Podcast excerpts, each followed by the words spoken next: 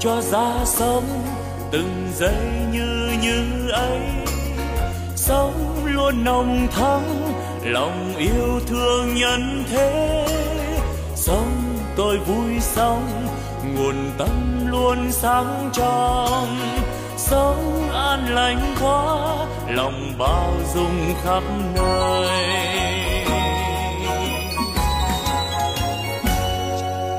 Sống tôi vui sống từng giây yêu thương quá sống tháng sống vì tha nhân nên vui sống phút như như ấy, làm cho tâm tươi sáng. Cái như như ấy, là nguồn tâm sáng soi. La la la la la la la la la la la la la la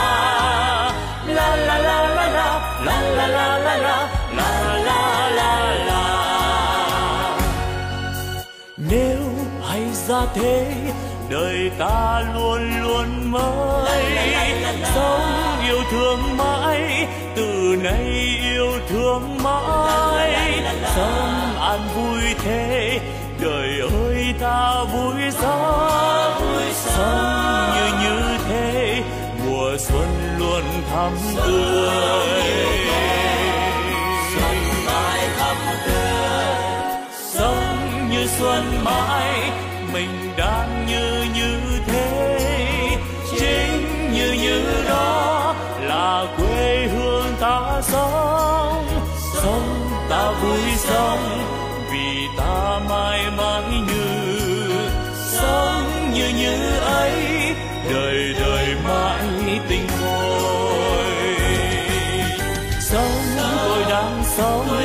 đời ơi sao vui quá. Sống tôi đang sống.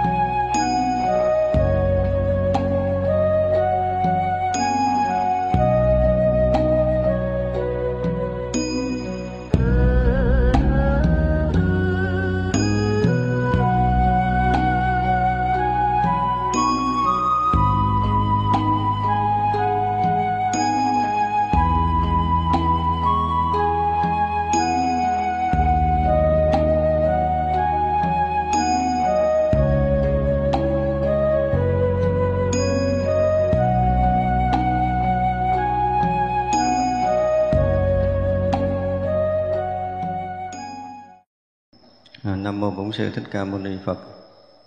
Kính thưa toàn thể hội chúng, hôm nay là ngày à, mùng 3 tháng 5 âm lịch năm à, đinh dậu. Chúng ta tiếp tục có đủ duyên để học bản kinh hoa nghiêm. Và kỳ rồi thì chúng ta đã à, học hết cái phần khổ diệt thánh đế trong phẩm thứ 8 ở trong bản kinh hoa nghiêm. Hôm nay chúng ta sẽ học tiếp cái phần kế là khổ diệt đạo thánh đế.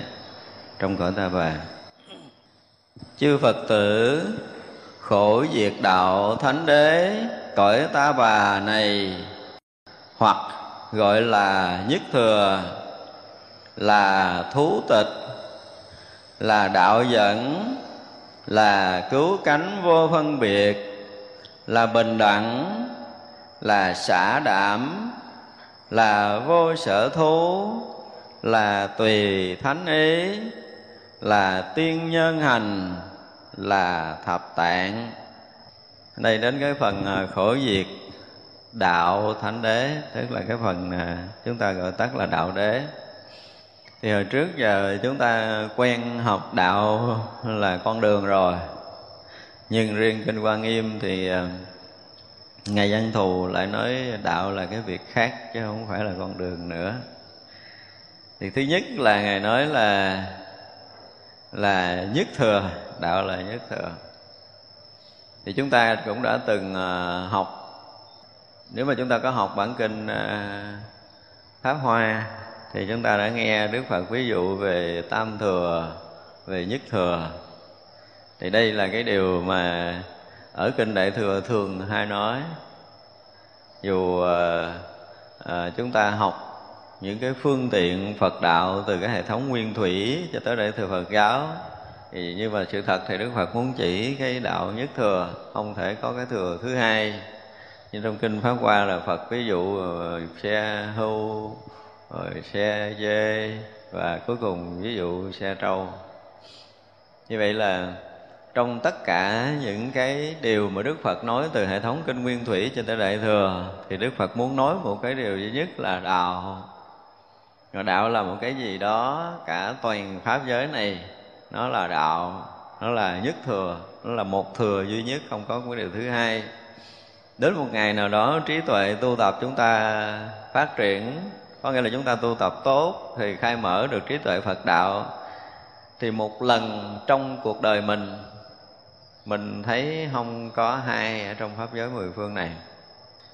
Thì đầu tiên là chúng ta phải có những cái trí tuệ vượt thoát cái ờ, vướng mắc hai bên, như từ xưa giờ chúng ta hay nói. Đến một lúc nào mà trí tuệ chúng ta khai mở, chúng ta thấy không còn bên này thật, không còn bên kia thật, là trí tuệ Phật đạo bắt đầu khai mở rồi. Thì như vậy là với cái trí không có thấy hai bên một cái thật rõ ràng cho tới một ngày chúng ta có cái trí tuệ vượt thoát hai bên hoàn toàn. Thì chúng ta không còn bị vướng bên đúng, bên sai, bên hay, bên dở, bên phải, bên trái nữa. Không dính bên chân bên ngụy, bên động, bên tịnh, bên có, bên không nữa. Không còn dính trong cái chuyện niết bàn và sinh tử nữa. Thì trí tuệ chúng ta đã dần khai mở đến mức độ cao. Đến một ngày chúng ta đạt được một cái cảnh giới vô ngã vô pháp thực thụ. Thì lúc đó cái thấy của chúng ta nó, với pháp giới này nó không còn là hai. Nhưng mà nó không phải một, giống như hồi trước mình nói, nó không phải một, mà nó cũng không phải là hai. Nó chỉ hiện hữu sự duy nhất, không sai biệt, của toàn pháp giới. Mặc dù tất cả các pháp giới đều hiện hữu sự sai biệt, mà hoàn toàn không có sai khác ở trong đó, thì lúc đó là hiện cái đạo nhất thừa như vậy cái đạo mà ngài văn thù muốn nói ở đây, cái phần đạo đế trong tứ thánh đế ở đây là một cái gì đó nó hoàn toàn không có sự sai biệt trong toàn pháp giới này. Nhưng mà toàn pháp giới này thì hiện tất cả những tướng sai khác. Có sai khác nhưng mà không có sai biệt. Thì như vậy là khi nào mà trí tuệ chúng ta đạt tới cái chỗ này, thì chúng ta sẽ hiểu được nhất thừa là gì. Chứ còn thường là chúng ta nhìn là có phân biệt nhìn là có sai biệt và cái sai biệt đó là cái cái nhìn của tâm thức. Cho nên ngày giờ nào chúng ta nhìn mọi thứ nó có sự khác biệt nhau, thì biết ngày giờ đó là tâm thức còn hoạt động. Chúng tôi tu tập, đến một cái ngày chúng ta nhìn tất cả vạn hữu đều hiện nguyên tướng của nó hoàn toàn không có cái nào giống cái nào, nhưng mà thực chất không có cái gì sai biệt hết thì lúc đó là trí tuệ nhất thừa sẽ sinh. Hiểu chưa? Thật ra khi mà muốn hiểu đến đạo nhất thừa thì đòi hỏi chúng ta phải có một cái đời sống tâm linh thực sự. Đã trải qua những cái giai đoạn thấy biết về trí tuệ của mình, về công phu của mình để đến một cái ngày nào đó chúng ta thực sự nhập trong cái nhất thừa. Thì lúc đó cái trí tuệ chúng ta tương ưng với cái đạo nhất thừa và cái thấy chúng ta rõ ràng là không có thừa nào thứ hai trong tam giới này nữa thì lúc đó mới được được gọi là tạm hiểu hiểu cho thức sự là lúc đó chúng ta mới tương ưng được. Đạo nhất thừa không dành cho cái đầu để hiểu biết. Thì ra đây là cái điều mà chúng ta phải thấy là à, khi mà chúng ta học khổ đế học tập đế học diệt đế học đạo đế là những cái sự thật đức phật nói những cái điều sự thật vốn có sẵn đủ ở trong cõi ta bà này. Thì vậy là cõi ta bà này có khổ và cõi ta bà này có chỗ diệt khổ. Cõi ta bà này có cái nguyên nhân để dẫn tới những khổ là sự thật. Thì cõi ta bà này cũng có những cái đạo lý để dẫn, để làm cho chúng ta thoát khỏi tất cả những khổ đau là sự thật. Vậy là sự thật diệt đế là kỳ rồi, chúng ta đã thấy rồi thì cái diệt đế đó không phải là cái cảnh giới do tu tập, do công phu để mình diệt trừ cái mầm móng đau khổ để đạt tới cái chứng đắc diệt đế kia. Mà diệt đế là một sự thật. Thật ra là trong cõi ta bà này, cái khổ hiện ra nó cũng là sự thật. Những cái hình thức chúng ta làm để dẫn tới đau khổ là sự thật. Cảnh giới an lạc niết bàn là sự thật. Và con cái đạo đế này cũng là một cái cảnh giới thật của chư bồ tát và chư thị thánh hiền chứng đắc được như vậy là nói đến đạo đế, nói đến đạo đế trong tứ diệu đế ở trong bản kinh hoa nghiêm, thì ngài văn thù liền nói tới nhất thừa. Không có một thừa nào khác. Vậy là tất cả những cái điều mà đức phật phương tiện để cho chúng sanh tu tập trong tam tạng thánh điển thì cũng muốn nói tới cái duy nhất này.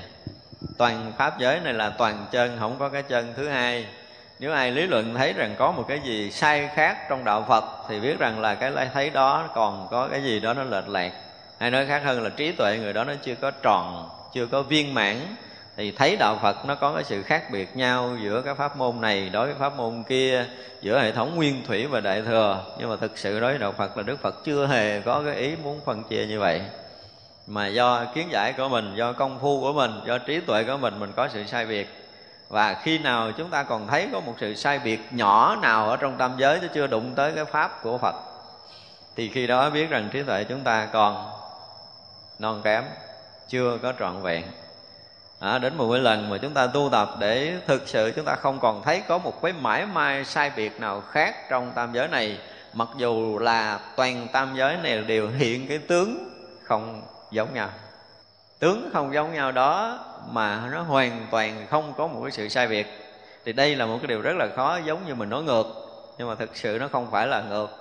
Thì chúng ta có đến những cái cảnh giới đó, chúng ta mới thực sự thông cảm là khi mà ở trong cái cảnh giới nhất thừa này thì mọi cái hiện hữu đều sai khác, nhưng mà không hề có một mãi mai sai biệt nào trong đó. Thì chừng đó là biết rằng chúng ta có được trí tuệ Phật đạo trọn vẹn rồi.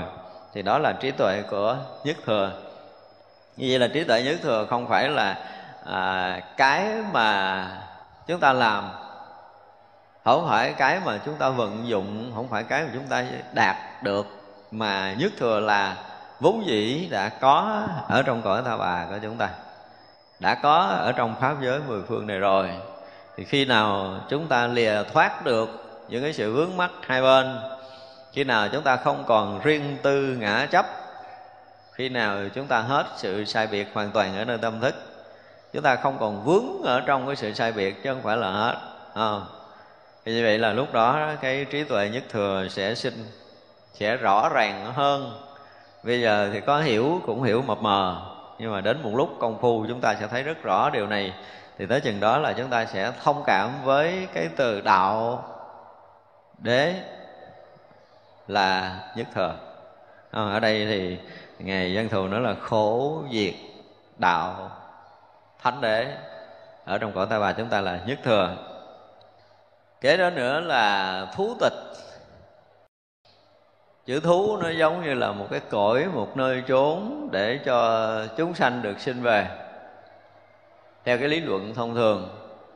Thì như vậy là, ví dụ như trong cõi ta bà chúng ta có uh, ngũ thú gọi là ngũ thú tập cư tức là nơi của tất cả chúng sanh được sanh về tùy theo cái nghiệp tùy theo cái hành xử tùy theo nhân quả của chúng sanh mà được sanh về.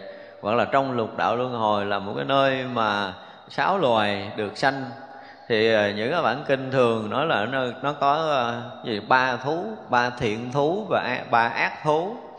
Ba thiện thú có nghĩa là ba cái mà chúng sanh đang hướng về đó là cõi trời hoặc là cõi atula hoặc là cõi người được tạm gọi là ba thiện thú.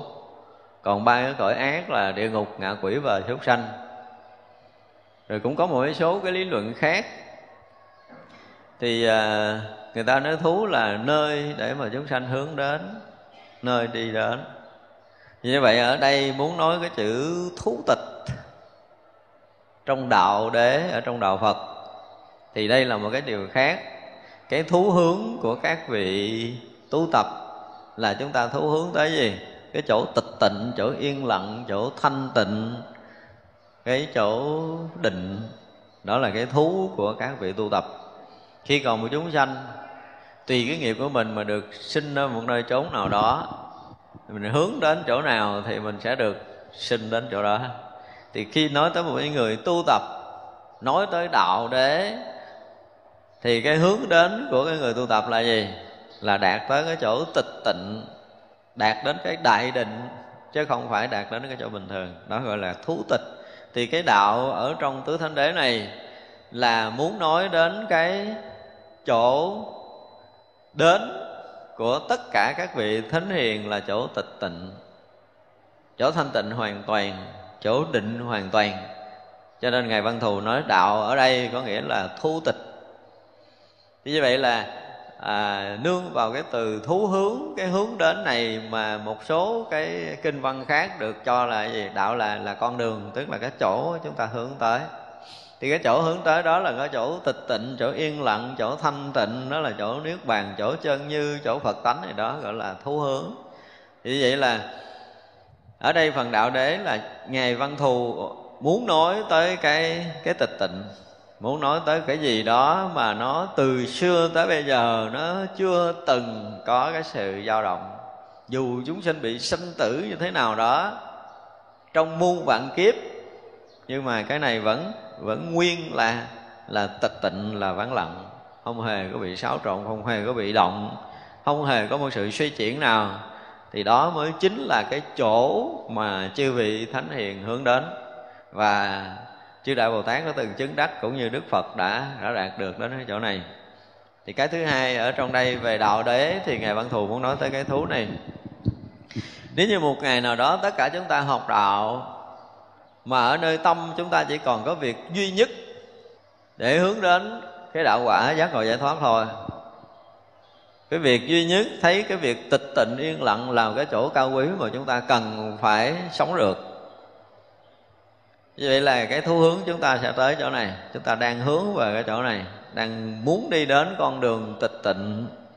Thì lúc đó mới là cái con đường đạo mà chúng ta đang đi. Chúng ta đang thực hiện đúng cái đạo đế như ngài văn thù nói. Còn nếu như bây giờ chúng ta còn có một cái hướng định khác trong cuộc đời của mình, trong lúc chúng ta sống đời sống đời thường, cũng như là trong lúc chúng ta đang công phu, mà cái tâm chúng ta còn có nhiều hướng rõ ràng chúng ta không có định hướng một cách rõ ràng vào cái chỗ tịch tịnh, yên lặng. Ngay cả khi chúng ta đang tọa thiền, có khi chúng ta đang tu, nhưng mà chúng ta vẫn chưa có một cái thú hướng duy nhất đến cái chỗ tịch tịnh này.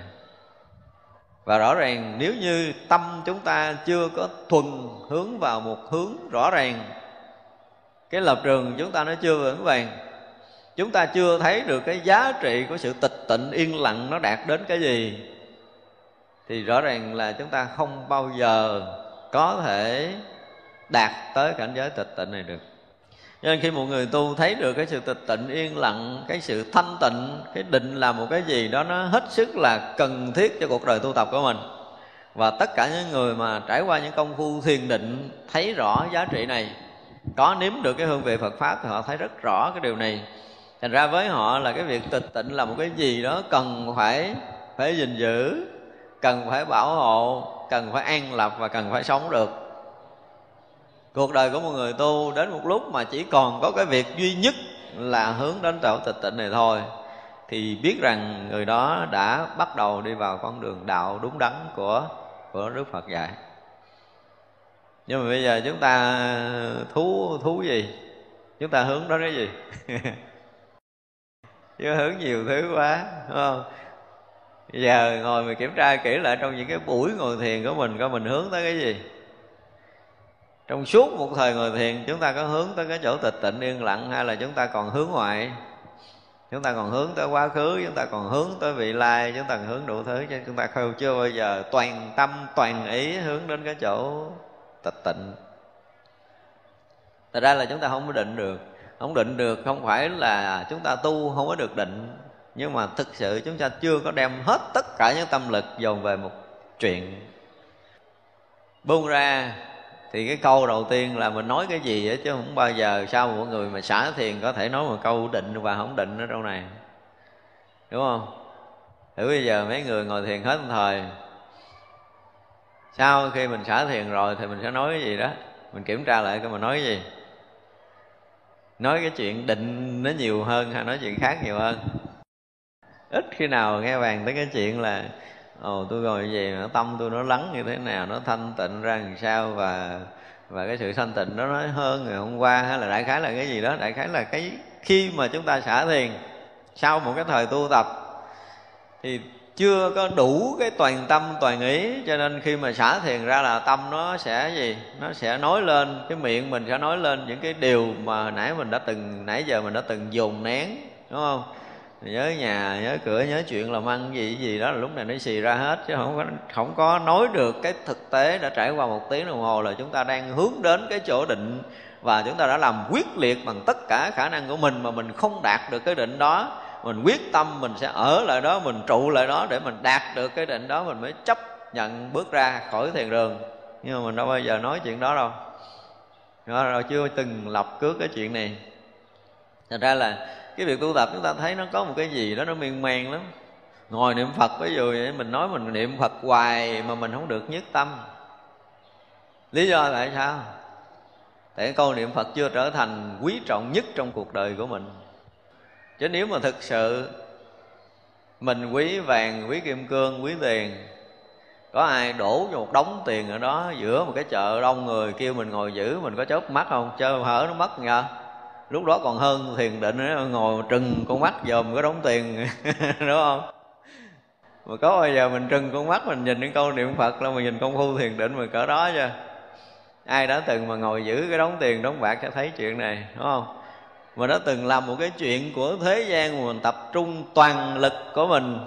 Nhưng mà nói đạo lý mình có làm một lần như vậy chưa? Do vậy mà mình không có được định mình không có được tịch tịnh, mình không được yên lặng giống như phật tổ dạy ở đây. Cho nên, đến với đạo là một cái gì? Một cái sự thật để tất cả những hành giả đều hướng tâm duy nhất tới cái chỗ tịch tịnh, thanh, yên lặng này. Còn lệch một chút là chúng ta sai với đạo. Vì vậy là trong lúc mà chúng ta phóng tâm rời khỏi cái sự tịch tịnh yên lặng là chúng ta không phải hành đạo như Đức Phật nói, ở như ngài Văn Thù nói ở đây đó không phải là cái đạo à, à đế ở trong tứ thanh đế.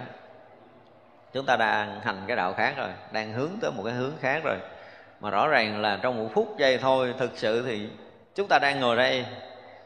Trong cái hiện tại này thì chúng ta có mấy hướng? Biết không hết không biết bao nhiêu hướng không? Chúng ta chưa có đủ hết toàn tâm toàn ý vào cái việc hướng đến để nhận chân ra được chân lý ngay bây giờ nữa thì rõ ràng là cái thú tịch chúng ta không bao giờ đạt được, không bao giờ đạt đến.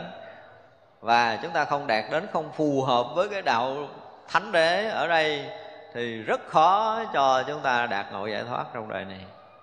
Cho nên đạo đế là một cái gì đó đòi hỏi tất cả những người tu theo đạo phật. Chỉ còn một cái việc thú duy nhất thôi, việc hướng đến duy nhất thôi. Một điểm để nhắm duy nhất là tịch tịnh an lạc không? Là định, là khai mở cái tuệ để thấu hiểu chân lý, đạt ngộ giải thoát, chứ chúng ta không còn chuyện khác để làm trong đời. Và khi nào người nào thấy rằng mình không thể làm một chuyện thứ hai được nữa, thì lúc đó là cái đời sống chúng ta tự dưng nó hợp với đạo, hợp với cái đạo thanh đế. Cái đạo thanh đế dễ làm hay khó? Lắc đầu nói khó liền, đúng không? Tại vì ờ, cái số tiền ở nhà mình để đi mấy ngày nay không biết nhà có đứa nào vô nó cải tủ chưa? Chuyện đó nó quan trọng hơn là chuyện thiền định bây giờ. Tại vì nhiều khi mình thiền định rồi á có cái suy nghĩ thế gian như vậy này mình thiền định vậy mình đạt được cái định vậy chứ mình buông ra một chút cũng không có cơm ăn.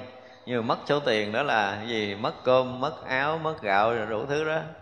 Nó, nó quan trọng hơn đời sống mình sau đó nó sẽ khổ sở hơn. Chứ đâu ai thấy rằng khi mà một niệm mà đạt được sự thanh tịnh thì chúng ta sẽ đạt được một cái phúc lạc vô biên trong cái cảnh giới định. Và sinh tử này dù có đổi muôn vạn kiếp, không bằng một phút giây để đạt được định nữa.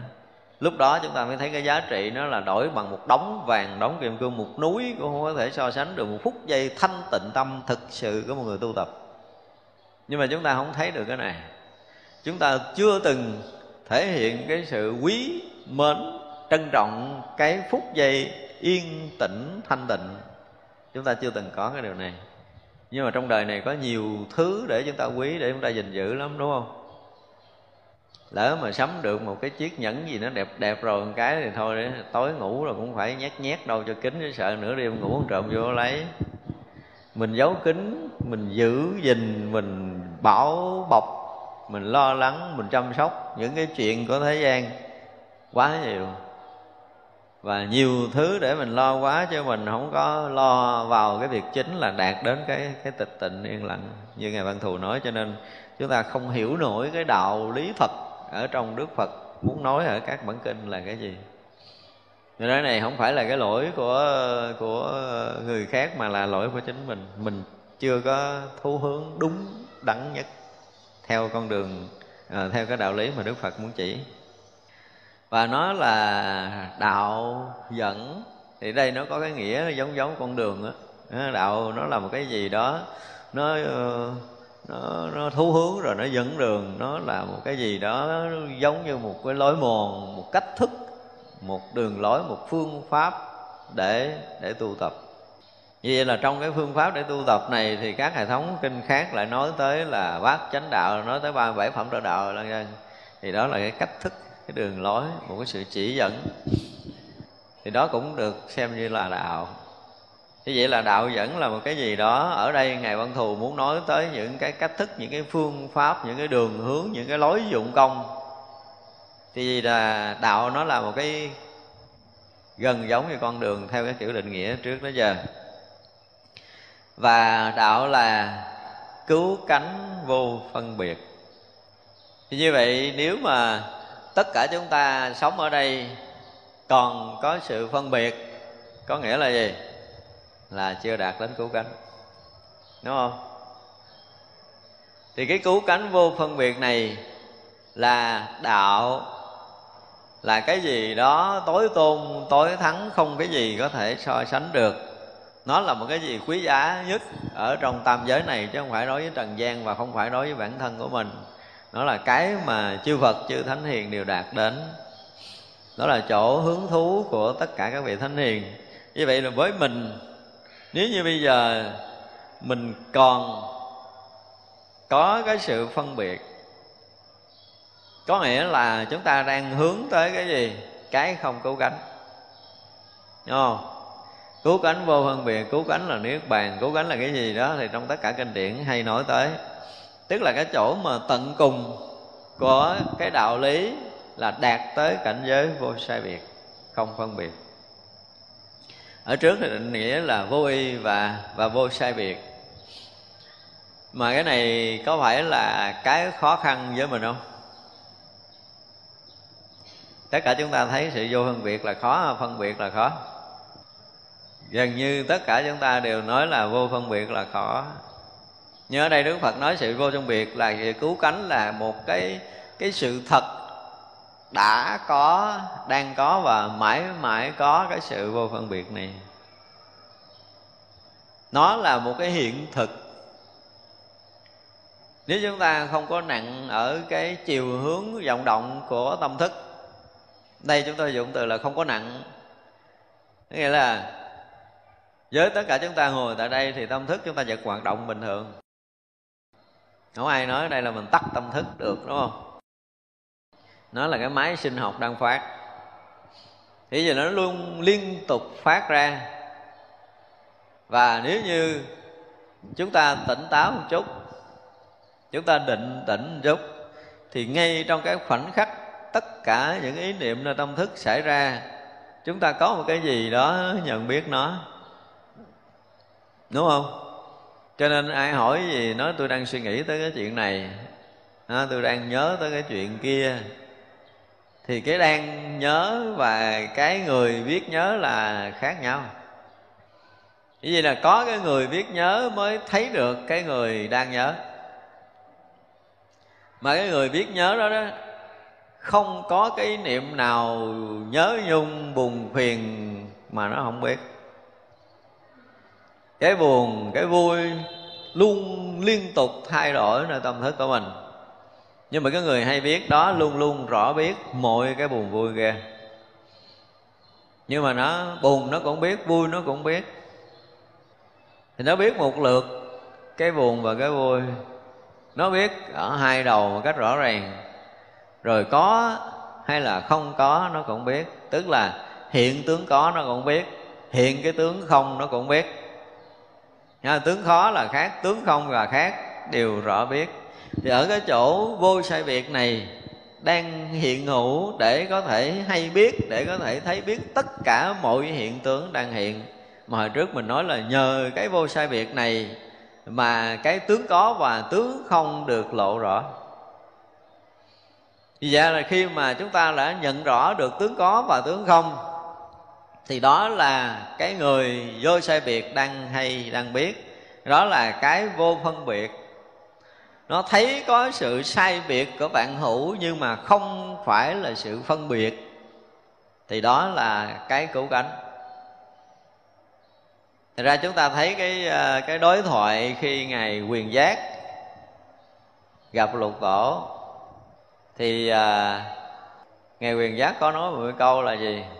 Phân biệt mà không phải ý. Thì chính cái câu phân biệt mà không phải ý này được lục tổ chấp nhận. Thành ra, ở cái chỗ mà cứu cánh của đạo lý thực sự, thì người ta không phải là thấy một như cái đoạn trước mình có nói. Tất cả vạn hữu đều hiện tất cả các tướng sai biệt của nó. Nhưng mà nó hoàn toàn không có sai khác.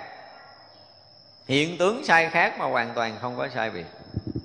Đây là điều mà nếu mà cái trí tuệ đạo phật của chúng ta mà có sinh ra, chúng ta có tu tập để chúng ta có được trí tuệ này thì chúng ta thấy có một cái điều rất là lạ luôn. Một cái hiện thực đang hiện tất cả mọi tướng. Tức là mọi vạn hữu đang hiện hữu ngay trong cái khoảnh khắc này tất cả các tướng đều hiện cái sự sai khác của nó hoàn toàn. Chứ không phải là không có. Chúng ta có một cái nhận định, không phải là cái hoa vàng là nó hoàng hết đâu. Vàng đó nó cũng có chỗ, vàng đậm có chỗ, vàng lợt một đó hoa thôi, nó có nhiều cái sai khác ở trong đó. Khi chúng ta nhìn đó hoa là chúng ta sẽ nhận biết được tất cả những cái sự sai biệt trên đó hoa đó nhưng mà hoàn toàn không có khác, không có một chút mãi may sai khác nào trong cái hoa. Chúng ta nhận định một cái sự sai biệt mà không có sai khác trong đó, thì đó mới là cái phân biệt mà không phải thức. Còn nếu cái phân biệt của thức là vừa có một sự sai khác là có có khác biệt. Chứ không phải là không sai biệt. Thì đây là trí tuệ, chứ không phải nói là tâm thức được mình hiểu từ xưa tới giờ, đã phân biệt là chắc chắn là có sự sự sai biệt. Đó là cái hiểu của phàm phu. Nhưng cái thấy của thánh hiền thì khác hoàn toàn. Thấy rõ ràng là cái gì ra cái đó. Không có chồng nhau, thấy hai người là hai người, không có chuyện chồng nhau. Hai cái đầu là hai cái đầu, hai sợi tóc là hai sợi tóc, không có chồng nhau. Thì hàng hà sa số sợi tóc nó hiện lên đầu của mình, vẫn thấy hàng hà số sợi tóc đó rõ ràng tường tận, không có chồng nhau, không có khuất lấp không phải là một, không phải là một nùi một đống riêng ờ, là là chung nhất như vậy, mà thấy tất cả những cái sự sai biệt đó. Nhưng mà nó không hề có một cái mãi may sai khác. Thì đó là phân biệt mà không phải ý, đó là cảnh giới cứu cánh vô phân biệt ở đây đây là cái điều mà rất khó thông cảm với cái đầu của cái người thế gian. Đúng không nói mình hiểu là, hiểu, hỏi hiểu không? Hiểu không rồi có mấy người gật đầu.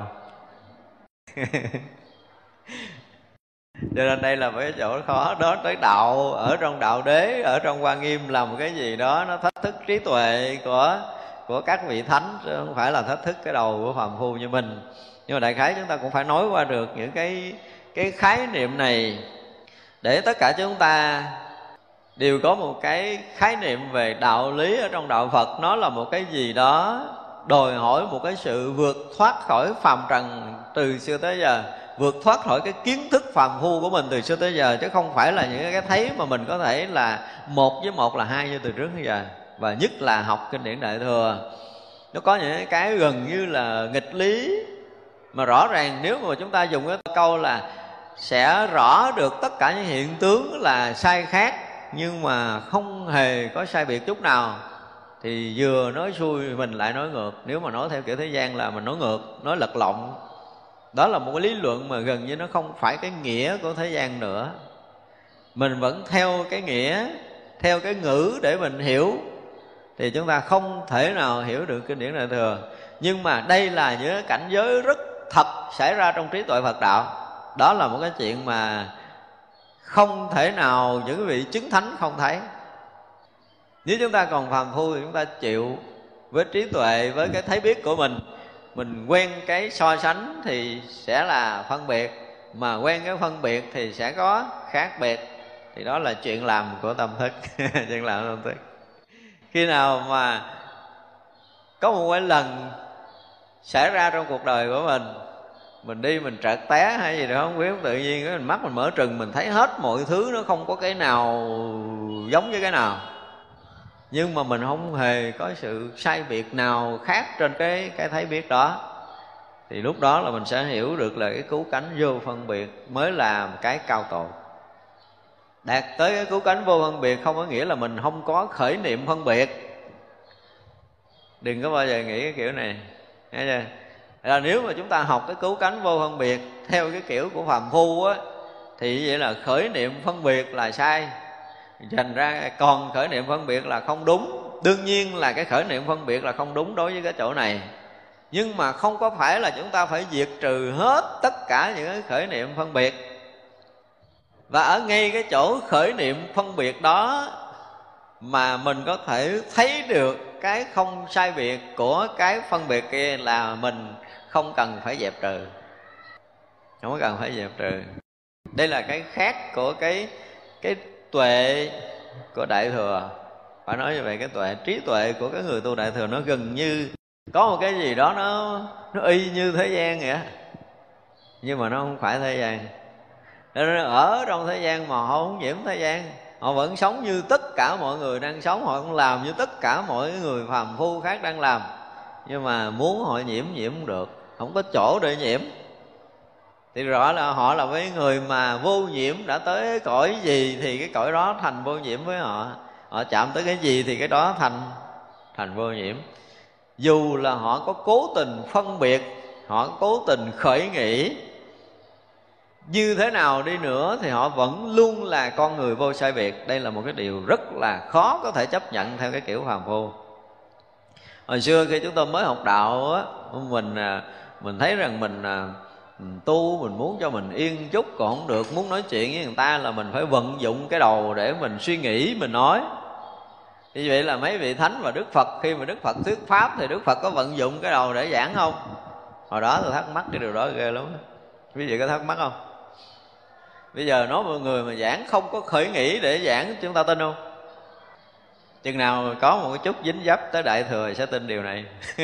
Sẽ tin điều này còn bây giờ chưa tin một cái vị mà đối với tất cả những đạo lý nói chuyện á là còn có một cái sự chuẩn bị còn có giáo án giáo trình hay cái chọn còn xa lắm rồi đúng không? Bây giờ là những vị giỏi hơn quen thuộc quá rồi làm quen với cái việc giảng thuyết quá rồi thì không cần chuẩn bị bài.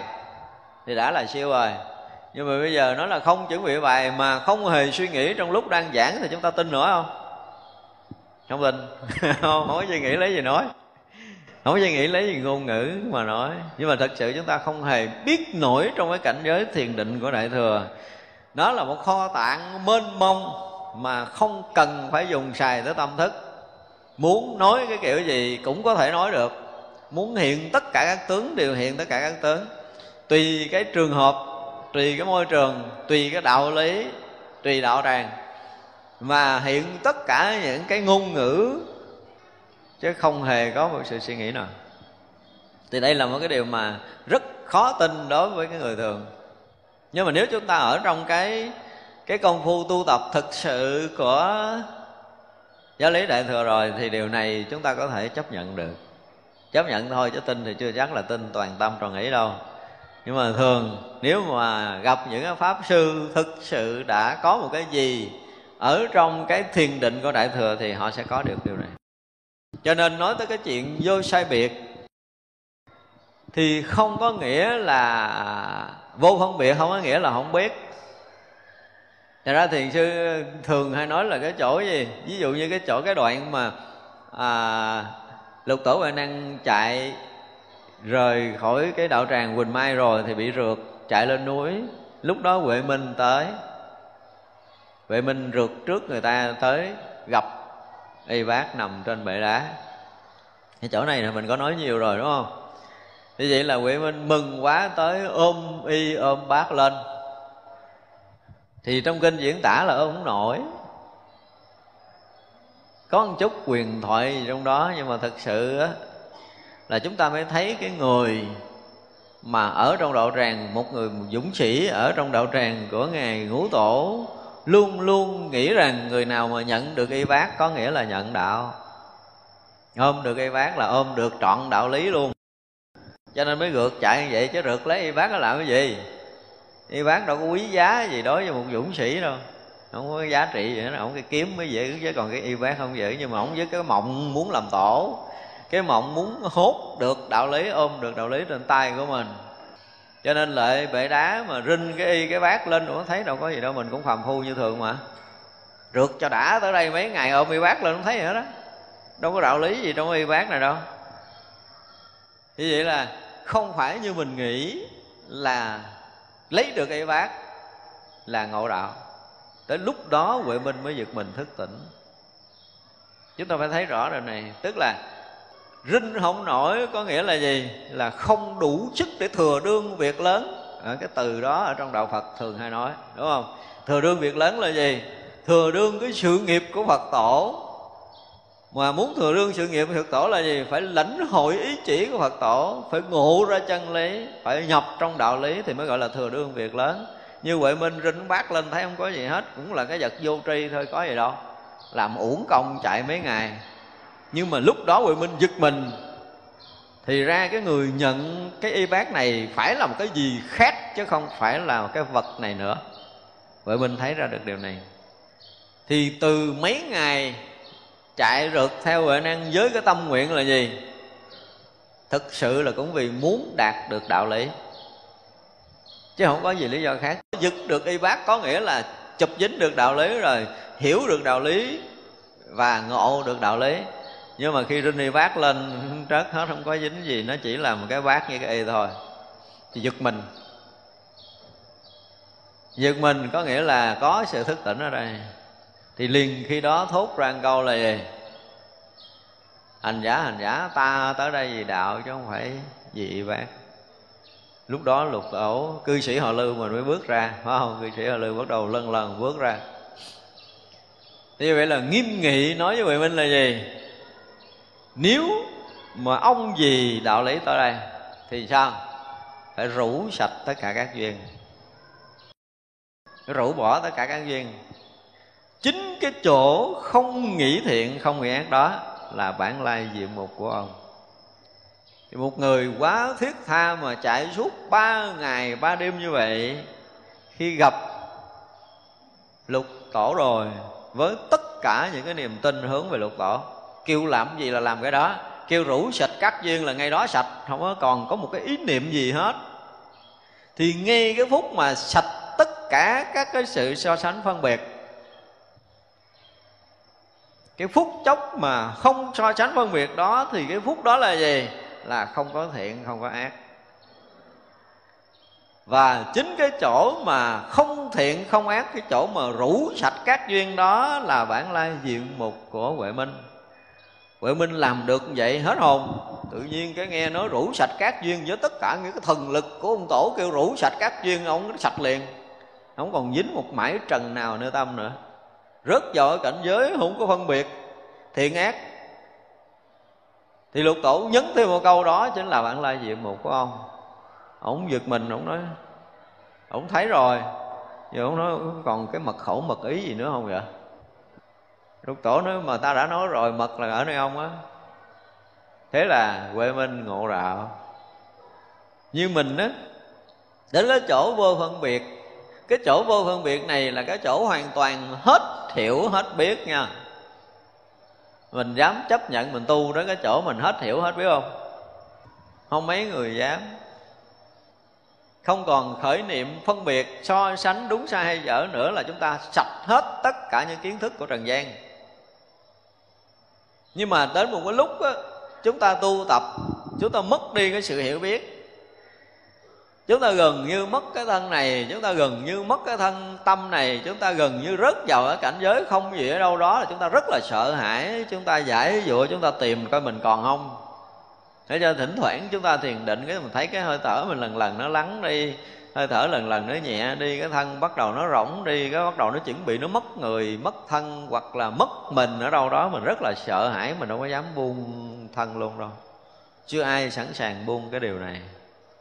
Và chính vì vậy mà chúng ta hồi trở lại với cái cái nguyên hình của mình. Để trở lại so sánh phân biệt. Chứ thực sự mà khi rớt vào cái tâm thức chúng ta mà nó nó lắng động từ từ á, thì rõ ràng là nếu chúng ta có cơ bản trong thiền định, thì mỗi một cái lần chúng ta vượt qua một cái tầng vọng niệm á, mỗi một lần mà chúng ta vượt qua một cái án mây mù của tâm thức thì bầu trời phía trước chúng ta nó sáng lên. Điều này đều rất là rõ. Cho nên á, lắng càng sâu trong thiền định thì có một ánh sáng nhiều hơn một chút hiện ra. Bầu trời ánh sáng luôn luôn hiện ra và càng lắng tâm chừng nào, càng hết đi cái sự phân biệt so sánh chừng nào, thì cái chân trời trí tuệ chúng ta càng mở sáng chừng đó. Cho tới một ngày là chúng ta đã xuyên thấu hết tất cả những mây mù tâm thức, thì nguyên cái bầu trời sáng lạng hiện ra với mình. Và khi bầu trời sáng lạng nó hiện ra thì không phải là cái cảnh giới hiện của của sự so sánh phân biệt nữa, mà là trí tuệ không thân, không tâm, không phân biệt, không hiểu biết. Không hiểu biết nha còn hiểu biết là không đúng. Còn biết theo cái biết của phàm phu cũng không phải. Cho nên đây là một cái cảnh giới mà tất cả chúng ta không tới, không được. Phải không? Nhưng mà có bây giờ chúng ta thấy chỗ này là chỗ cần thiết phải tới trong cuộc đời mình, tu tập của mình chưa? Thì đó là vấn đề. Thì từ trước đến giờ chúng ta rất là ngại nghe nói tu á mà đạt tới thiền định để được giác ngộ giải thoát đó, thì ai cũng ham hết đó nhưng mà thực tế với cái ngã chấp của mình khi mà mình bắt đầu nó đi vào cái khoảng không tại vì cái khoảng không có khi chúng ta còn bám được. Đi vào thiền định thì chúng ta sẽ thấy nhiều cảnh giới trong cái không này. Bây giờ chúng ta đang nói tới cái không cái tướng không hiện ra thì chúng ta còn bám được. Có nghĩa là trong lúc mà tâm chúng ta hoàn toàn lắng hết tất cả những cái niệm so sánh phân biệt rồi nha thì nó hiện cái tướng không ra, chứ không phải là không hiện đâu. Thì lúc này, chúng ta thấy cái tâm mình nó rỗng hoàn toàn. Và vậy thì chưa? Cái không tướng này hiện ra chưa là cái gì hết đó này chỉ là cái tướng không thôi. Như vậy là chúng ta có cảm giác là mình rất là an lạc, mình rất là nhẹ nhàng, mình rất là thanh tịnh. Đúng chứ không có sai, tại vì khi mà nếu chúng ta đạt tới cái không của cái tưởng thì hoàn toàn mất đi trọng lượng của thân liền. Còn cái tưởng, cho nên trong kinh lăng nghiêm đức phật hay nói tới cái chuyện mà tình đó thì đi lên mà tưởng thì đi xuống. Rõ ràng còn một mãi may của cái tưởng là chúng ta vẫn còn thấy có cái thân này có trọng lượng. Thật ra có những lúc chúng ta thiền định cái tưởng nó lắng thôi chứ chưa phải là hết, Thì tự dưng cái mình nghe mình mất trọng lượng trong lúc chúng ta đang ngồi. Tức là lúc đó tưởng nó lắng. Tưởng lắng động chút thôi chứ chưa có hoàn toàn sạch cái tưởng. Khi sạch tưởng rồi là gần như chúng ta tuyệt đối đi đứng nằm ngồi không còn chút trọng lượng nào. Vì vậy là lúc tưởng chúng ta lắng xuống Cái sự phân biệt so sánh nghĩ ngợi nơi đầu chúng ta đã lắng động Thì một là chúng ta nhẹ, hai là chúng ta sáng. Thì nếu mà trên cơ bản thiền học mà chúng ta đi như vậy thì chúng ta dám buông luôn. Nếu chúng ta học đàng hoàng những cái chỗ công phu này là chúng ta dám buông thân mạng luôn. Thì khi mà mi nhẹ khi mà mi rỗng, khi mà ni không, thì buông luôn cái không đó, nó để nó để rớt tới cái cảnh giới kế nữa là gì? Là vô tướng chứ không phải là tướng không nữa. Thì đạt tới cảnh giới vô tướng, chúng ta mới thấu được cái vô phân biệt. Còn nếu như chúng ta đang ở tướng không, có nghĩa là không phân biệt. Nhưng mà cái không phân biệt này chưa hẳn là cái trí tuệ vô sai biệt. Chúng ta đừng có lầm. Chúng ta không còn ý niệm phân biệt thì chỗ đó vẫn chưa phải là cảnh giới vô sai biệt. Đây là một cái gì đó nó rất là chuyên môn. Nếu mà chúng ta đi sâu vào trong thiền định thì mới thấy rõ ràng là khi chúng ta đã lắng động tất cả những cái tâm niệm phân biệt của mình, so sánh của mình rồi, thì mình nghĩ đó là đạo là mình sẽ chết. Chúng ta chết liền. Giống như trong kinh lăng nghiêm nói là chúng sanh không hình tướng hiện ra mà thôi thì rõ ràng trong đi đứng nằm ngồi chúng ta thấy là không phân biệt nha. Chúng ta nên nhớ điều này, chúng ta tới cái cảnh giới không phân biệt, chứ không phải là vô sai biệt, thực sự là một cảnh giới ngoài cái không phân biệt này. Cái cảnh giới vô sai biệt, nó ngoài cái không phân biệt. Cái không phân biệt, nó không biết cảnh giới vô sai biệt, nhưng mà cái vô sai biệt nó sẽ biết được cái cảnh giới không phân biệt cái này là cái khác hoàn toàn. Đây là một cái gì đó nó rất chuyên môn ở trong đạo phật. Cho nên rất là nhiều người nhập định, mất cười lắm mà nhập định cho một ngàn năm đi nữa vẫn chưa thoát được cái cảnh giới không phân biệt. Cảnh giới không phân biệt là một cảnh giới nhưng mà nó không có khả năng phân biệt để hiểu biết mọi điều. Nhưng mà cảnh giới vô sai biệt kia nó sẽ rõ biết cái cảnh giới vô tri của cái không này khi mà chúng ta sạch hết tất cả những ý niệm phân biệt, chúng ta hết hiểu, hết biết luôn. Nhưng mà rớt vào cái cảnh giới là là chưa có mở tuệ. Là tới hồi mà chúng ta trở lại cái cái tứ niệm xứ, chúng ta sẽ nói nhiều hơn về cái tuệ tri này. Để thấy rằng cái chữ tuệ tri trong tứ niệm xứ là rất khó có người thông cảm được. Cho nên sử dụng công phu tứ niệm xứ lầm lầm lẫn từ nhiều đời rồi, chứ không phải một đời và cái chỗ không phân biệt, cũng như cái cảnh giới vô sai biệt là hai cái hoàn toàn khác nhau, chúng ta phải biết. Cho nên có khi nhà thiền dùng cái từ là si định á, thì rõ ràng chúng ta rớt vô cái cảnh giới yên lặng, thanh tịnh hoàn toàn, nhưng mà không sáng. Chúng ta nhớ là yên lặng, thanh tịnh mà không sáng. Cho nên nói với đạo phật nói tới cái định rồi, nói tới chánh định rồi, nói tới gì nữa? Là chánh huệ. Hiểu chưa? Đạt được thiền định để được giác ngộ, mà không giác ngộ thì không bao giờ giải thoát. Chúng ta nên nhớ điều này, đạt định không giải thoát, mà phải nói tới cái giác ngộ mới được gọi là giải thoát. Như vậy là sau cái giai đoạn thiền định trong lịch sử Đức Phật, nếu chúng ta nói theo cái kiểu của của Nguyên Thủy, thì Đức Phật ở trong thiền định đó. Đến một ngày Đức Phật thấy ra chân lý thì mới được gọi là giác ngộ. Sau cái lần khai mở cái tuệ Phật đạo mới được gọi là giác ngộ. Thì giống như ở cái hệ thống kinh điển Nguyên Thủy nói về tứ thiền bát định, thì khi mà cái trí tuệ mong manh nó hiện ra để thấy được là cái như là còn tưởng, như là không tưởng, là vẫn là trí tuệ thấy, đầu tiên nó là một cái cảnh giới định hoàn toàn khi mà mấy người thiền định rất vào phi tưởng, phi phi tưởng xứ thiên á, thì họ thấy rõ ràng họ hết. Nhưng mà thỉnh thoảng nó còn những cái gợn ở trong đó. Nhưng mà người đó hoàn toàn thấy cái chỗ này là chỗ cứu cánh cho nên không có đủ sức để vượt qua. Và chỗ đó chỗ yên lặng, thanh tịnh, an lạc hoàn toàn. Nhưng chưa phải. Chưa đủ sức để chứng a la hán. Tới khi mà cái tuệ của thánh hiện ra rồi thì thấy cái chỗ như có như không này thì chưa phải thật tuệ. Một lần thấy như vậy thì phá sạch cái định phi tưởng, phi phi tưởng xứ để đạt tới cái diệt thọ tưởng định, đạt tới diệt tận định. Thì là hoàn toàn không còn có một mãi may tưởng hiện ra.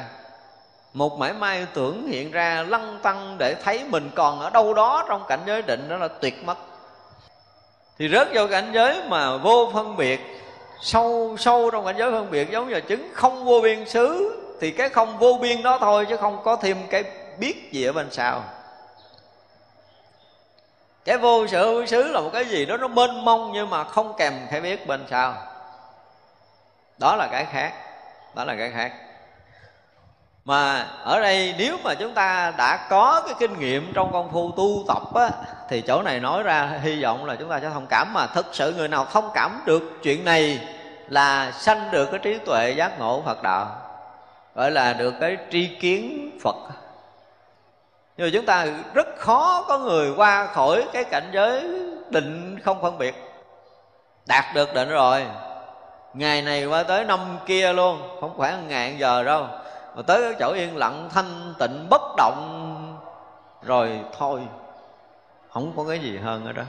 Và đây là một cảnh giới khổ sở nhất của những người tu tập. Chúng tôi nói là tới những cái khúc quanh mà người tu không thể qua được. Tại vì tới cái khúc đó là muốn tiến thêm nữa tiến không được đâu. Tới cảnh giới không rồi không có cách để cửa quậy. Mà mình á nếu mình có gọi là thiện căn nhiều kiếp á, thì mới thấy được cái lỗi này. Thực sự là nói người ta chấp định nhưng không phải người ta không có cách nào để vượt qua. Có những cái đoạn mình phải nói một cái câu mình ngửa mặt lên trời mình than là ở đây nếu thực sự là 18 tầng địa ngục thì mình chấp nhận. Không có làm gì được hết tiếng không được thoát không được. Cảnh giới không thể dụng công được tại dụng công cái gì nữa rớt vô không thì lấy gì để dụng công? Và thậm chí còn thấy không có thân hoàn toàn không có tâm mà có lúc đó mình vẫn thấy mình không có thân nữa. Thì đừng có nghĩ là bớt rớt vào cảnh giới không thân, không tâm là khai tuệ được đâu. Thật ra đây là một trong những cái đạo lý, một cái những cái đạo lý mà rất là sâu ở trong kinh điển đại thừa. Đức Phật sở dĩ quở các vị đang thiền định là đúng chứ không phải là sai. Hoàn toàn đúng chứ không phải là sai, Nhưng mà mình không có qua nổi, Mình thấy tại sao tới một cái chỗ là bật hết tất cả những cái lăng tăng suy nghĩ nhỏ nhiệm rồi rất vô cái cảnh giới là vô phân biệt rồi, mình thấy cái gì nó cũng như vậy hết rồi, gần như như nhưng mà không phải là như. Mình có một cái mang mén gì đó rõ ràng là không có còn phân biệt nữa, giờ mắt thấy không phân biệt, tai nghe không còn phân biệt nữa, lục căn tiếp xúc lục trần hoàn toàn không còn phân biệt nữa. Thậm chí còn có tới thần thông giống cái kiểu ngô thừa ân diễn tả có kỹ ý thức luôn. Nhưng mà chỗ này chưa phải. Đây là một cái rất khó. Thành ra khi những người hành giả mà tu tập không có một vị thiện tư thức sáng mắt Thì chỗ này chấp nhận đệ tử mình liền. Tại vì tới cái chỗ không này có khi nó thông kinh khủng lắm. Ngôn ngữ lưu thông, lưu loát Thấy hiểu tới cái cảnh giới không không phải bình thường đâu. Ở kiểu mà Ngô Thừa Ân diễn tả mà đập xóa sổ địa ngục Tức là biết chắc rằng tới cảnh giới này không bao giờ bị sanh ba con đường ác nữa. Có cái tuệ này. Có nghĩa là đạt tới cảnh giới này thì người đó tự tin rằng mình không có còn bao giờ đi vào con đường ác nữa rồi. Và dứt khoát cũng không đi theo con đường thiện nữa. Thiện ác gần như là không với tôn ngộ không trong giai đoạn đó. Nhưng mà anh không thiện, không ác, anh chưa hẳn là đã vượt thoát vì vậy tới một lúc mà không thể phá trừ ngũ quẩn được, tức là không bay qua ngõi ngũ hành sơn, thì còn kẹt trong thân ngũ quẩn. Anh chưa có lối thoát. Dù là không nhưng vẫn chưa ra khỏi thân ngũ quẩn. Đây là một cái điều thách thức. Thật ra mới thấy rõ ràng là Ngô Thừa Ân không phải là một người bình thường. Bị kẹt trong chỗ này lâu lắm rồi Anh mới bắt đầu mới diễn tả cái chuyện của anh ý thức nằm ở trong đó. Anh cũng bị kẹt Anh cũng đau đớn lắm. Phải dùng cái từ là anh quá đau đớn. Để anh diễn tả là trong năm trăm năm Nằm trong ngũ hành sơn con khỉ Chỉ ăn như ăn hòn sắt nóng, Uống như uống nước đồng sôi. Đây là một cảnh khổ, chứ không phải là cảnh vui. Trần gian vô vị rồi, có nhai cái gì đi nữa cũng như nhai hòn sắt nóng. Vô vị rồi uống nước giống như uống nước đồng sôi, tại cái chuyện ngủ quẩn chưa phá được thì không thể nào an vui được. Nếu là một người thật sự quyết tu thì rất trong giai đoạn đó là chúng ta mới thấm thía cái cảnh diễn tả của ngô thừa ân. Đó, cho nên là đừng có nghĩ rằng mình đã diệt hết tất cả những ý niệm phân biệt. Mình rất vô cảnh giới không phân biệt đó là đạo, ở đây là sai. Cho nên đây là cái cảnh giới đạo lý. Theo cái cách nói của kinh điển đại thừa, chúng ta muốn nói đi nói lại nhiều ở chỗ này để thấy rằng tất cả những cái cách mà chúng ta đi vào định nếu như chúng ta mà học thiền định để mà thực hiện công phu thiền định, đạt được định, thì chỗ đó chưa phải là cái chỗ giác ngộ. Đương nhiên thiền định là cái mà chúng ta cần phải nếm trải. Tất cả hành giả đều phải nếm trải những cái cảnh cảnh giới của thiền định ở trong đạo Phật. Nhưng mà tùy cái cảnh giới thiền định, mỗi một cái lần chúng ta đã rớt vào cảnh giới đó là phải có một thiền tri thức. Nếu không, chúng ta sẽ bị kẹt. Và kẹt cái gì chứ mà kẹt cái không là khó gỡ. Rất rất là khó gỡ. Chúng ta thấy rõ ràng là ngô thị ân diễn tả tới 500 năm, có nghĩa là thời gian rất dài. Mặc dầu đã có thần thông rồi, mặc dầu đã ngộ lý không rồi, mặc dầu là thiện không, ghé, ác không chơi rồi. Chứ cỡ như mình mà được về cõi trời sướng gần chết, nhưng mà cũng quậy luôn, không có thèm ở nữa.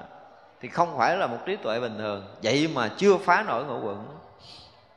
Thì như vậy là ở đây chúng ta phải hiểu là rõ ràng chúng ta thỉnh thoảng công phu có rớt vào cái cảnh giới chúng ta không phân biệt. Chúng tôi cũng đôi lúc nhìn thấy một cái số người đang ngồi thiền, cái cái cặp mắt của họ nó rớt vào cái chỗ gần như vô thần á.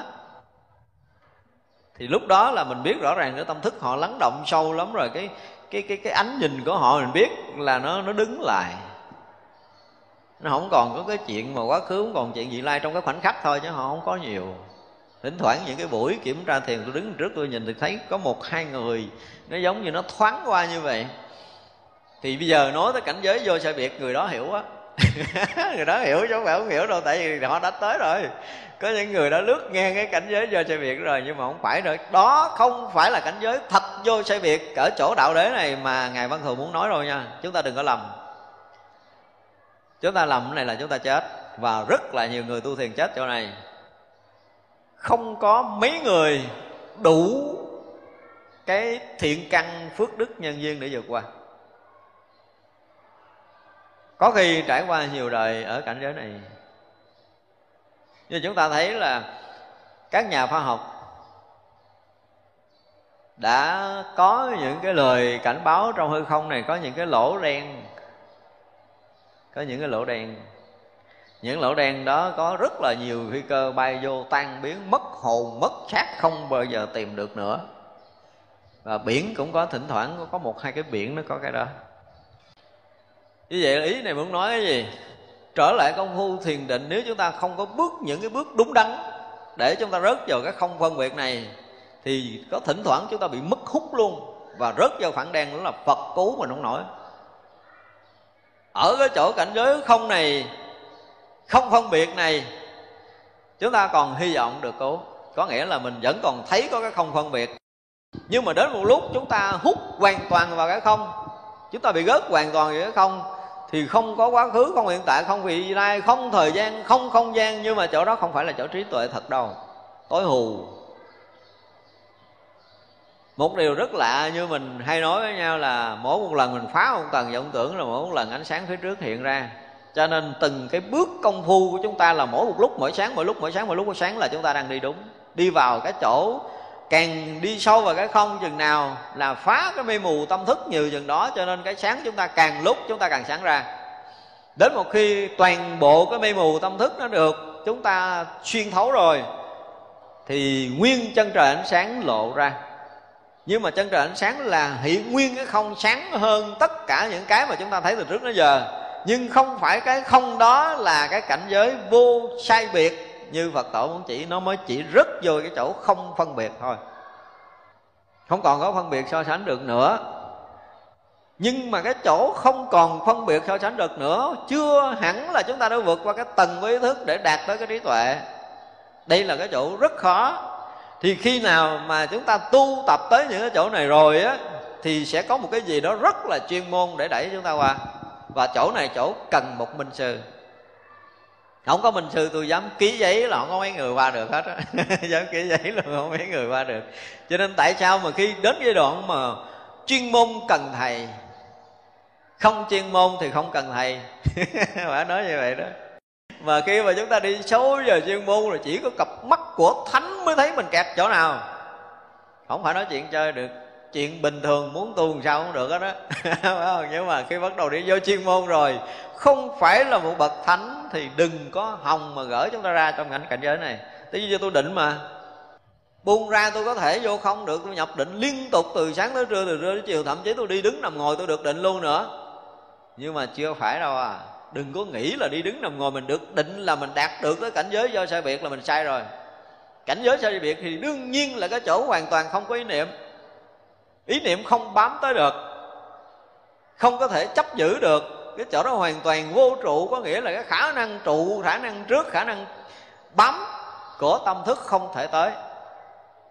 Nhưng mà thực sự nó gần gần giống như cảnh giới mà bật hết tất cả những vọng niệm của định. Thật ra cái định mà tuệ, cái kiểu vừa định vừa tuệ như Ngài Lục Tổ dạy cũng như là cái cảnh giới vô sai biệt này là một cảnh giới trí tuệ vô sai biệt, chứ không phải là cảnh giới thiền định vô sai biệt. Hai cái này khác nhau. Anh đạt được cái định để anh không phân biệt là chuyện khác, nhưng anh đạt được cái trí tuệ vô sai biệt là một cảnh giới khác. Chúng ta phải thấy được điều này. Từ đó đi sâu cho công phu, không phải là chuyện đơn thuần.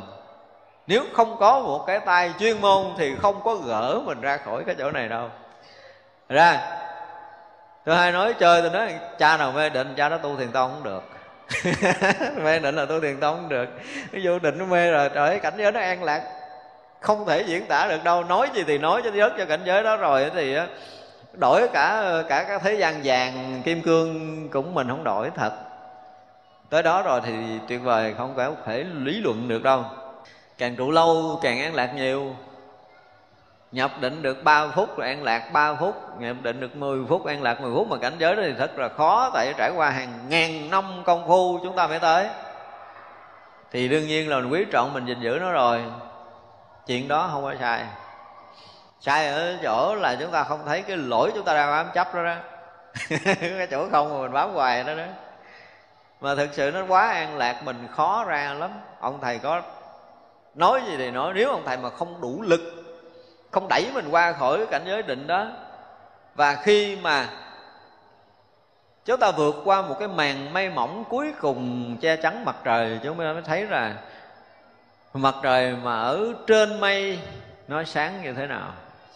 Mặt trời trên mây mặc dù là một màn mây rất mỏng, nhưng nó đủ để có thể che mặt trời. Nó là một cái không mong manh, gần sắp vỡ, nhưng nó vẫn đủ để có thể che khuất chúng ta thì ra công phu càng chín mùi thì rõ ràng á nếu mà mình có thiện căn tới chỗ này mình bức bách mình khó chịu lắm không muốn trụ đâu. Nhưng mà có nhiều người thiện căn không đủ tới đây họ trụ à. Trụ nhiều lắm. Cũng uh, trụ lâu có thần thông à. Nhiều người chúng tôi biết có thần thông nhưng mà tôi biết họ không phải. Không phải. Nói nói câu qua lại là mình biết không phải rồi. Thật ra có những cái cảnh giới định, mình gặp những người đó từng ở trong định nhiều ngày. Nhưng mà mình à, mình biết nó không phải cái mà phật tử muốn chị. Nhưng mà rất là khó gỡ. Tại vì họ chưa thấy mình đủ sức là thầy để đập họ. Mặc dù trên lý luận là họ không cách nào để có thể trả lời mà được quá hai câu. Nhưng mà họ không bao giờ dám hạ cái bản ngã xuống để có thể muốn bước qua cảnh giới đó. Họ chưa thấy hết đó là lỗi lầm. Thì phải chịu thôi. Tại vì toàn là mấy đại sư ca của mình, mấy người lớn. Những cái người mà đã từng tu tập lâu, công phu dày dặn không thì chấp nhận chịu. Thì do bản ngã phải chịu thôi chứ không nói chuyện gì khác. Thật ra khi mà mọi người mà nhìn những cái cái cách lý luận về đạo lý, những cái cách người ta kiến giải về Phật đạo nếu mà mình quý Phật đạo thật sự thì mình thấy cái kiến giải này mới chính là đạo lý, chứ không nói chuyện tuổi tác và công phu thì hy vọng là sẽ giúp Phật họ. Nhưng mà hiếm lắm cái này là cái người này thì phải nói phước duyên ngàn kiếp lắm rồi, thì mới hy vọng là dám đưa đầu cho mình đập một cái. Nhưng mà không phải dễ đâu. Tới đây là gần như bản ngã thành núi hết. Khó, tại vì thiền định liên tục mà. Tối không thèm ngủ, ngồi kiết già nhập định mà. Rồi sao phá ra? Rất khó phải. Thật ra, nói tới cái cảnh giới vô phân biệt này mình nghe chừng như là rất là dễ ăn, nhưng mà ăn không dễ. Không dễ thật sự rồi. Qua cảnh giới này là chứng thánh, mà không qua cảnh giới này thì cứ mãi mãi là định. Chưa nói tới cái chuyện tôi không nói là người này rớt vào cảnh giới phàm phu. Ra cái phút mà mình muốn ra mình ra không được thực sự mình tới cảnh giới này, cái cách diễn tả ngô thừa ân tôi rất là thích. Phải nói là rất là thông cảm với ảnh. Ảnh chắc cũng mất nhiều năm, nhiều tháng lắm rồi, sao ảnh diễn tả cái cảnh mà con khỉ ăn nhan ngòn chắc nóng uống như uống nước đồng sôi là mình thông cảm liền à. Tới cái khúc đó nó khổ hả nó từ tầng gian này, ví dụ như bây giờ mình làm cho hết cả đời của mình. Có một cái tài sản khổng lồ mình nghĩ là bây giờ từ 50 tuổi cho tới 100 tuổi mình nằm mình hưởng mà có mấy cái đời con cháu mình hưởng cũng không hết cái số tài sản đó nữa, bỗng dân ngủ một đêm mất tiêu. Khổ không? Khổ nhưng mà khổ nó chưa bằng một phần tỷ của cái người ở trong cảnh giới này khi muốn phá. Rõ ràng là thế gian vô vị thiệt không còn có cái ý nghĩa gì đối với cái thế gian này nữa, thì lúc đó là hết, thật sự rồi. Muốn có ý nghĩa ý nghĩa cũng không được, nó cái chỗ này nó ấp, nó ức, nó nó nghẹn rõ ràng là ăn không được, ngủ không được. Và nếu có thiện căn thì phải xảy ra chuyện này trong lúc rớt vào cảnh giới thiền định. Ác vậy đó. Rớt vào cảnh giới thiền định thì rõ ràng là an lạc rồi. Nhưng mà anh không có cái tuệ để anh thấy rằng chỗ này chưa phải là chỗ giải thoát hoàn toàn, mà anh không có ức lên đó thì anh là một người suy định. Suy định. Đừng nghĩ định là hay. Cho nên có những cái cách công phu để khi mà chúng ta vô định là chúng ta phải biết cách để chúng ta hòa. Rồi đã có những cái cảnh giới thiền định chúng ta không thể trụ lâu. Giống như cõi ta bà này không phải là chỗ ở lâu vậy. Đó cảnh giới thiền định cũng vậy, cũng phải vượt qua. Thì mới vọng khai được cái tuệ phật đạo. Mà thực sự khi mà cái công phu tu hành của mình, phải nói là công hạnh tu hành nhiều ngàn kiếp của mình đã đủ, thì mới mới bắt đầu có cái tuệ, thấy cái lỗi trong lúc chúng ta rớt vào cảnh giới là không còn ý niệm phân biệt chừng đó mới có thấy được.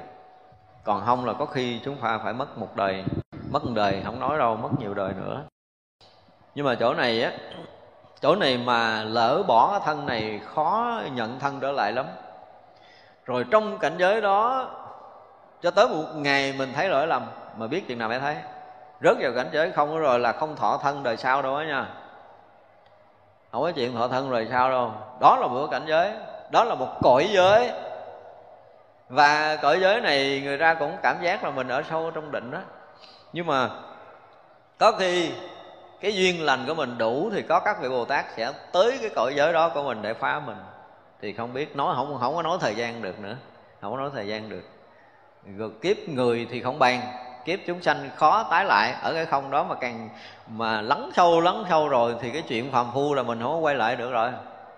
Nhưng mà chưa dứt trừ tất cả những cái chủng tử nghiệp thức trong sinh tử đâu. Chưa? Chỗ đó thì chưa. Đây là một cái cái mà rất rất khó. Tại vì nếu mà mình không có phải trải qua những cái chuyện mà khó khổ này, mình thấy cái chuyện này nó thường lắm. Mà rõ ràng nếu mà ai có tu, ai có công phu, ai đã từng dứt trừ được ý niệm phân biệt ai đã từng ở trong cảnh giới vô phân biệt. Có nghĩa là không còn ý niệm quá khứ, hiện tại, vị lai, không còn có cái thời gian không gian. Lạ lắm, cái chỗ đó nó cũng là cái khoảng không, thời gian không không gian nữa. Thấy thấy cảnh giới tiếp xúc, lục căn tiếp xúc dục trần không khởi niệm thiệt luôn á. Và họ kiến giải chỗ này thì siêu xuất. Đừng có nói chuyện chơi. Nhưng mà tới hồi mà thấy được cái sự thật sống động phân biệt hằng hữu hiện tiền. Là chưa?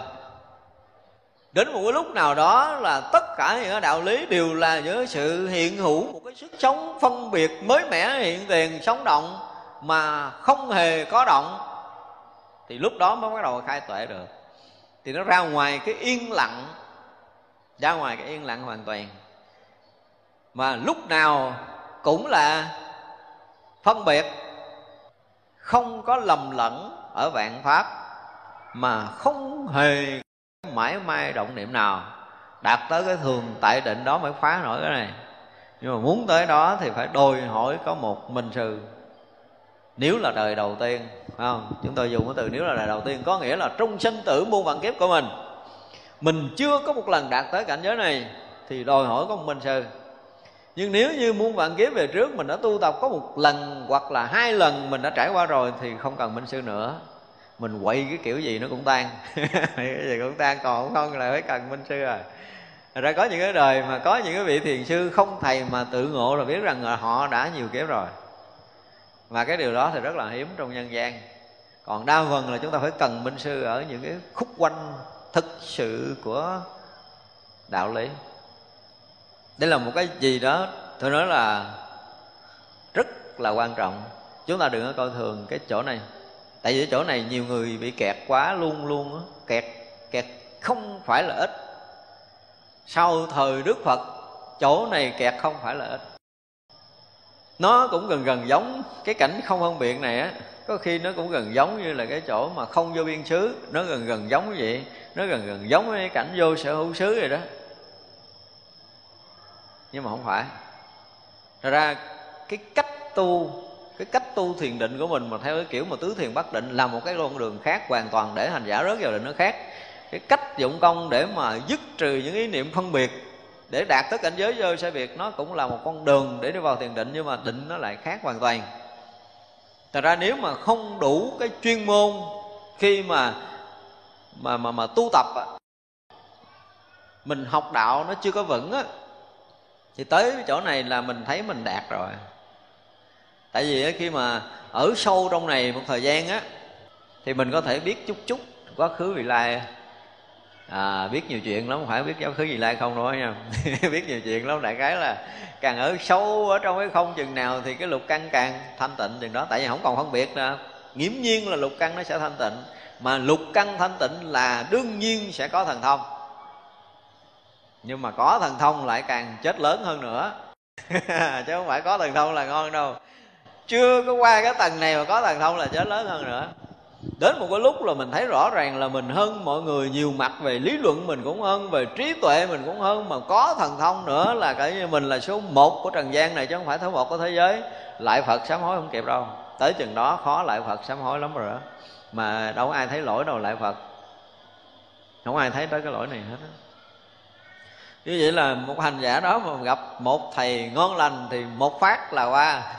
Chứ nếu không là không qua không qua là ở đây không biết là hằng hà sa số kiếp về sau. Chúng ta tưởng tượng giống như cục đất nung rồi đó. À, cục đất bình thường bỏ xuống nước thì thời gian nó tan. Nhưng mà cục đất đã nung thành gạch mà thuộc những lò gạch tốt cái nữa là bỏ xuống nước ngàn năm nó chưa chịu tan nữa. Coi chừng nó quá thạch luôn thành ra là trong cái cảnh giới không là như đất đã được nung cứng, rất là khó ra. Tại vì định mà, định khó vỡ hơn là vọng niệm. Tại ra chỗ này chúng ta cần, khi mà trong cái cái gì? Trong cái lời mà phát nguyện mà chúng tôi đã có nói đó, mình cầu, mình cần cái gì? Cần có đầy đủ trí tuệ để phá trừ những cái vi tế ngã chấp và pháp chấp. Nó thực sự là vi tế. Không ai đủ trí để có thể thấy được cái mà mình đang trụ đó là cái vi tế ngạp chấp pháp chấp, chưa phải là đạo lý đâu. Mà không thấy vậy thì chưa muôn đời không mở trí tuệ. Cho nên đến cái đạo lý chuyên môn này, chúng ta cần phải nói nói nhiều. Lỡ như có ai mà đã từng vào ra cảnh giới không phân biệt.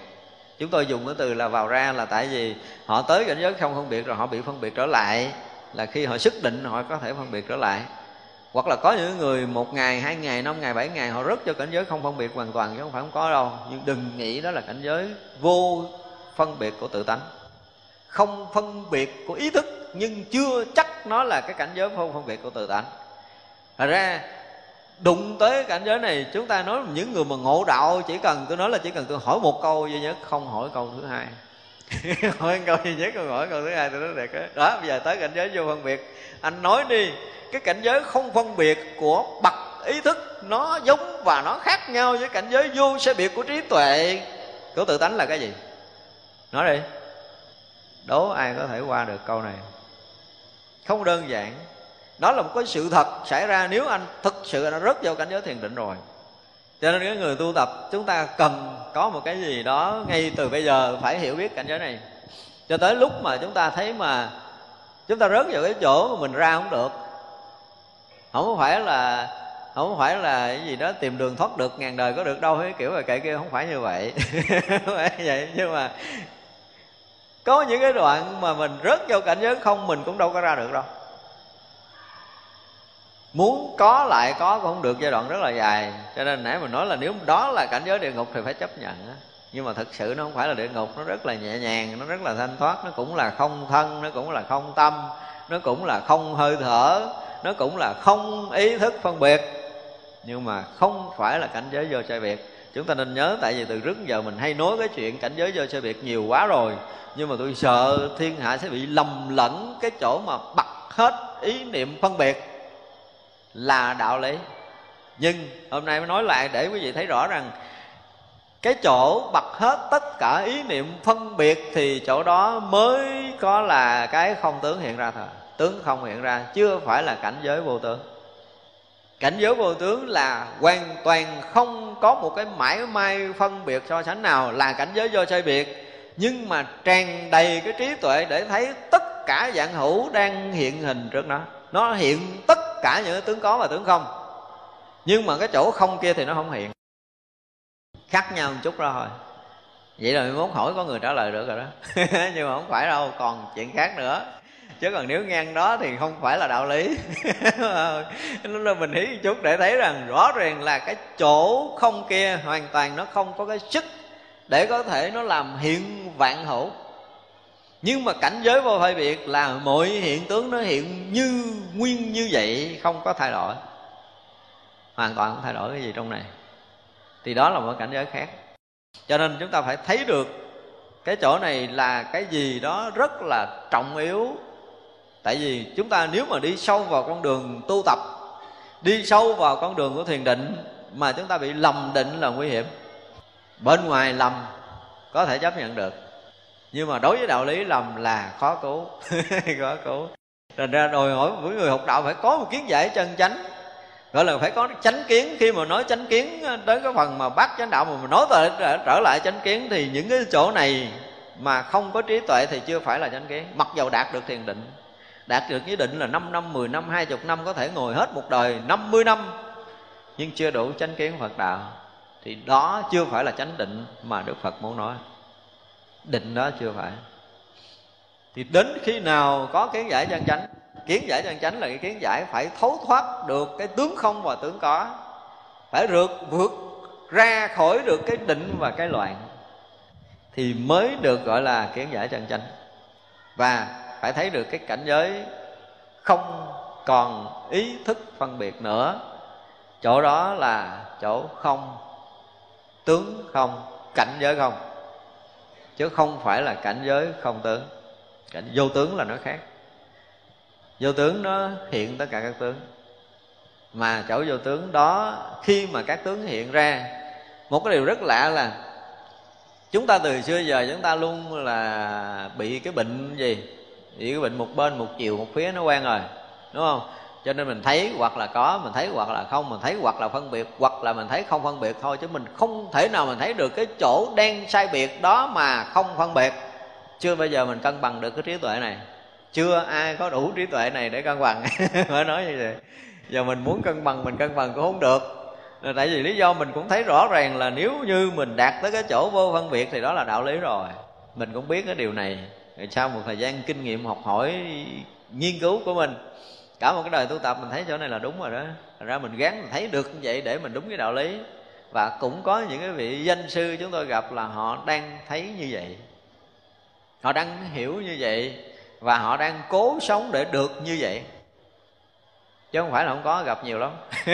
Những người đó cũng xưng thiền sư, cũng đi giáo hóa khắp nơi nhưng mà không phải, tại vì họ hiểu rất rõ về cái chỗ vô phân biệt. Họ đủ sức lý luận về cái chỗ vô phân biệt thậm chí họ đạt tới cái chỗ vô phân biệt. Do công phu của mình tu tập để đạt tới cảnh vô phân biệt.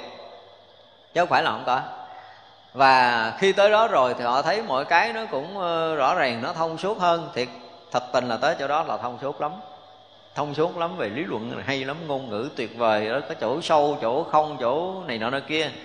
Nhưng mà từ cái chỗ không đó để bước vào cảnh giới vô tướng thì hoàn toàn khác hẳn rồi cho nên đó là nếu mà nói về sắc không thì họ vẫn còn là tánh của sắc là không, tánh của không là sắc gì gì đó là họ còn tánh tướng. Nhưng mà tới cảnh giới mà vô xe biệt kia thì họ sẽ có ngôn ngữ khác, không còn tánh, không còn tướng nữa. Nói về cái lý sắc không trong bát nhã là dẹp cái vụ tánh tướng ra. Họ sẽ nói tới nơi cái chỗ sắc chính là không, chứ không phải là tức, không phải là không khác nữa. Thì họ sẽ có cái lối lý luận đó là hoàn toàn biến mất của sắc và không, nhưng mà còn hiện nguyên sắc và không ở nơi đó. Sắc không vẫn giữ nguyên đó, nhưng mà hoàn toàn không có sắc và không có không. Thì đó mới là cái sắc không thật ở trong bát nhã. Cho nên đạt tới cảnh giới với phân biệt này, thực sự là một cái gì mà tất cả những người tu tập đều phải tới. Đó là cảnh giới thật mà ngài văn thù muốn nói là cảnh giới đạo đạo là cảnh giới vô phân biệt. Không? Đạo là vô phân biệt. Thì làm ơn, làm phước, đừng có hiểu theo cái kiểu phàm phu. Là mình gán, mình diệt trừ hết cái phân biệt để mà đạt được đạo. Ngài dân thù chưa bắt mình làm cái kiểu đó, và chính đức phật cũng không muốn. Đương nhiên là mình còn hướng tới cái sự phân biệt là sai với đạo lý, nhưng không có nghĩa là dứt trừ tất cả cái sự phân biệt để đạt tới cái chỗ vô phân biệt cũng không đúng cái đạo lý luôn. Vì vẫn còn làm theo cái kiểu hai bên. Như vậy nếu mà người ta đặt câu hỏi, bây giờ không tu, không diệt trừ cái ý niệm phân biệt thì lấy gì đạt tới cái dở vô sai biệt? Đúng không? Chúng ta có thắc mắc không? Nếu mình tu mà không thắc mắc câu đó là không đúng phải thắc mắc. Thắc mắc không? Phải thao thức là bây giờ theo cái thói thường thì chúng ta phải dứt ý niệm này, dứt ý niệm kia, dứt ý niệm phân biệt nọ. Chúng ta phải gạt hết tất cả những cái dướng mắt phàm tục để chúng ta phải đặt tới cái cảnh giới vô phân biệt mới đúng. Bây giờ phân biệt là không đúng rồi. Nhưng mà không phân biệt cũng không đúng luôn. Thì giờ làm sao đúng? Làm sao mà vừa phân biệt vừa không phân biệt một lượt? Sẽ đúng. Nếu mà còn bên là không đúng. Thì vậy là vừa phân biệt mà vừa không phân biệt. Được như vậy là đúng. Nó gần giống như ba phải đúng không? Nó gần giống như ba phải nhưng mà cả ba cũng không phải. Chứ không phải là ba phải. Và cái có một cái mà chúng ta thấy rõ ràng là nó đúng thì rõ ràng là cái đó nó sai. À, chân lý là không có cái gì đúng nhưng mà không có cái gì không đúng đó mới là chân lý.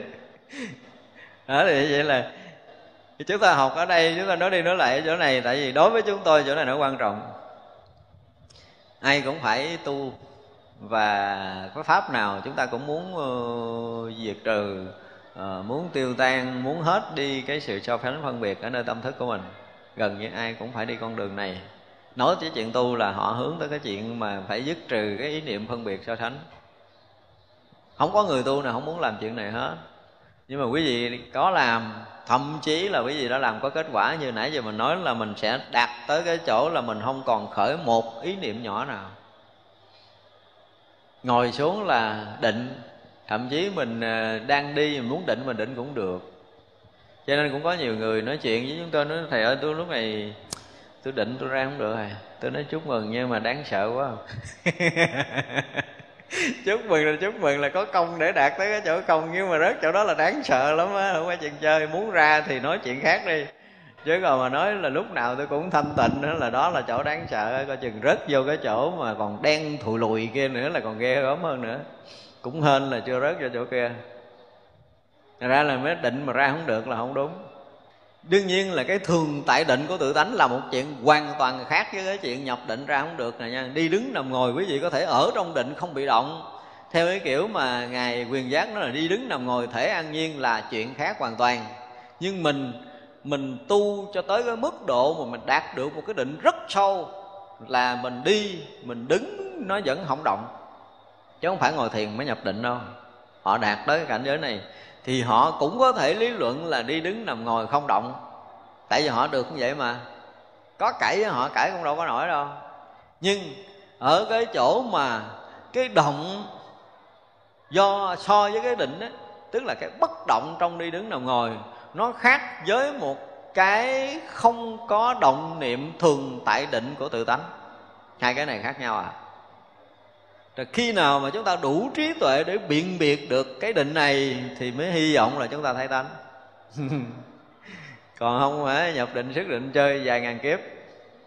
Đối với chúng tôi là trải qua hàng hà sa số kiếp. Tại rớt vô này khó ra lắm.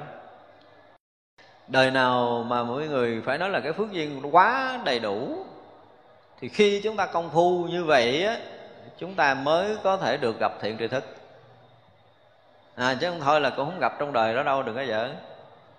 Có khi là không gặp được. Thật ra tới những cái chỗ mà à, chúng ta công phu tới đó rồi mà một ngày nào đó chúng ta thấy rằng chỗ này rõ ràng là chưa phải cái tuệ của Phật đạo á. Tới hồi mà chúng ta giật mình chúng ta thấy chỗ này chưa phải tuệ Phật đạo là cái thiện căn chúng ta lớn lắm chúng ta mới thấy. Nó phải phải cộng hết bao nhiêu cái đời kiếp tu tập về trước của mình á mình đã từng hy sinh lo lắng cho đại chúng phục vụ cho chúng sanh phụng sự tam bảo rồi là à, ngày tu sáu thời lễ lại sám hối đủ hết tất cả những cái đó mà gom lại á, thì mới được chút thiện căn phá chỗ này. Được chút thiện căn phá không ấy là không ra. Không ra thiệt á không phải chuyện đơn giản đâu. Và khi mà chúng ta thấy cái chỗ này là bị kẹt ha chúng ta khởi cái uất ức để mà vượt qua giống như cái kiểu mà con con con con con khỉ tề đen rớt vào cảnh giới mà không phá vỡ được ngũ hành sơn á thì là thiện căn bắt đầu nó nó dồn rồi đó. Thiện căn nó dồn hết vào chỗ này thì mới phá vỡ được.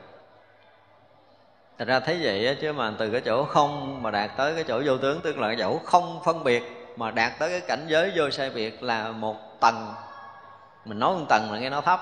Nhưng mà rõ ràng là hai cảnh giới phàm thánh khác nhau hoàn toàn.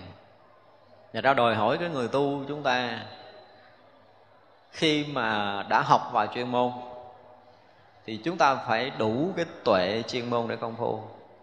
Chưa như vậy thì đừng dụng công. Nếu muốn dụng công thì phải có một vị thầy. Vị thầy kêu mình bước một bước là làm ơn, bước một bước thôi, đừng có bước bước thứ hai. Bước thứ hai sụp hố gắn chịu chừng nào ông thầy ông giọt hết trong rai, hố hầm phía trước, ông kêu bước nữa thì hả bước. Đừng có tài lanh, nguy hiểm. Mà tôi thấy nhiều người tài lanh lắm.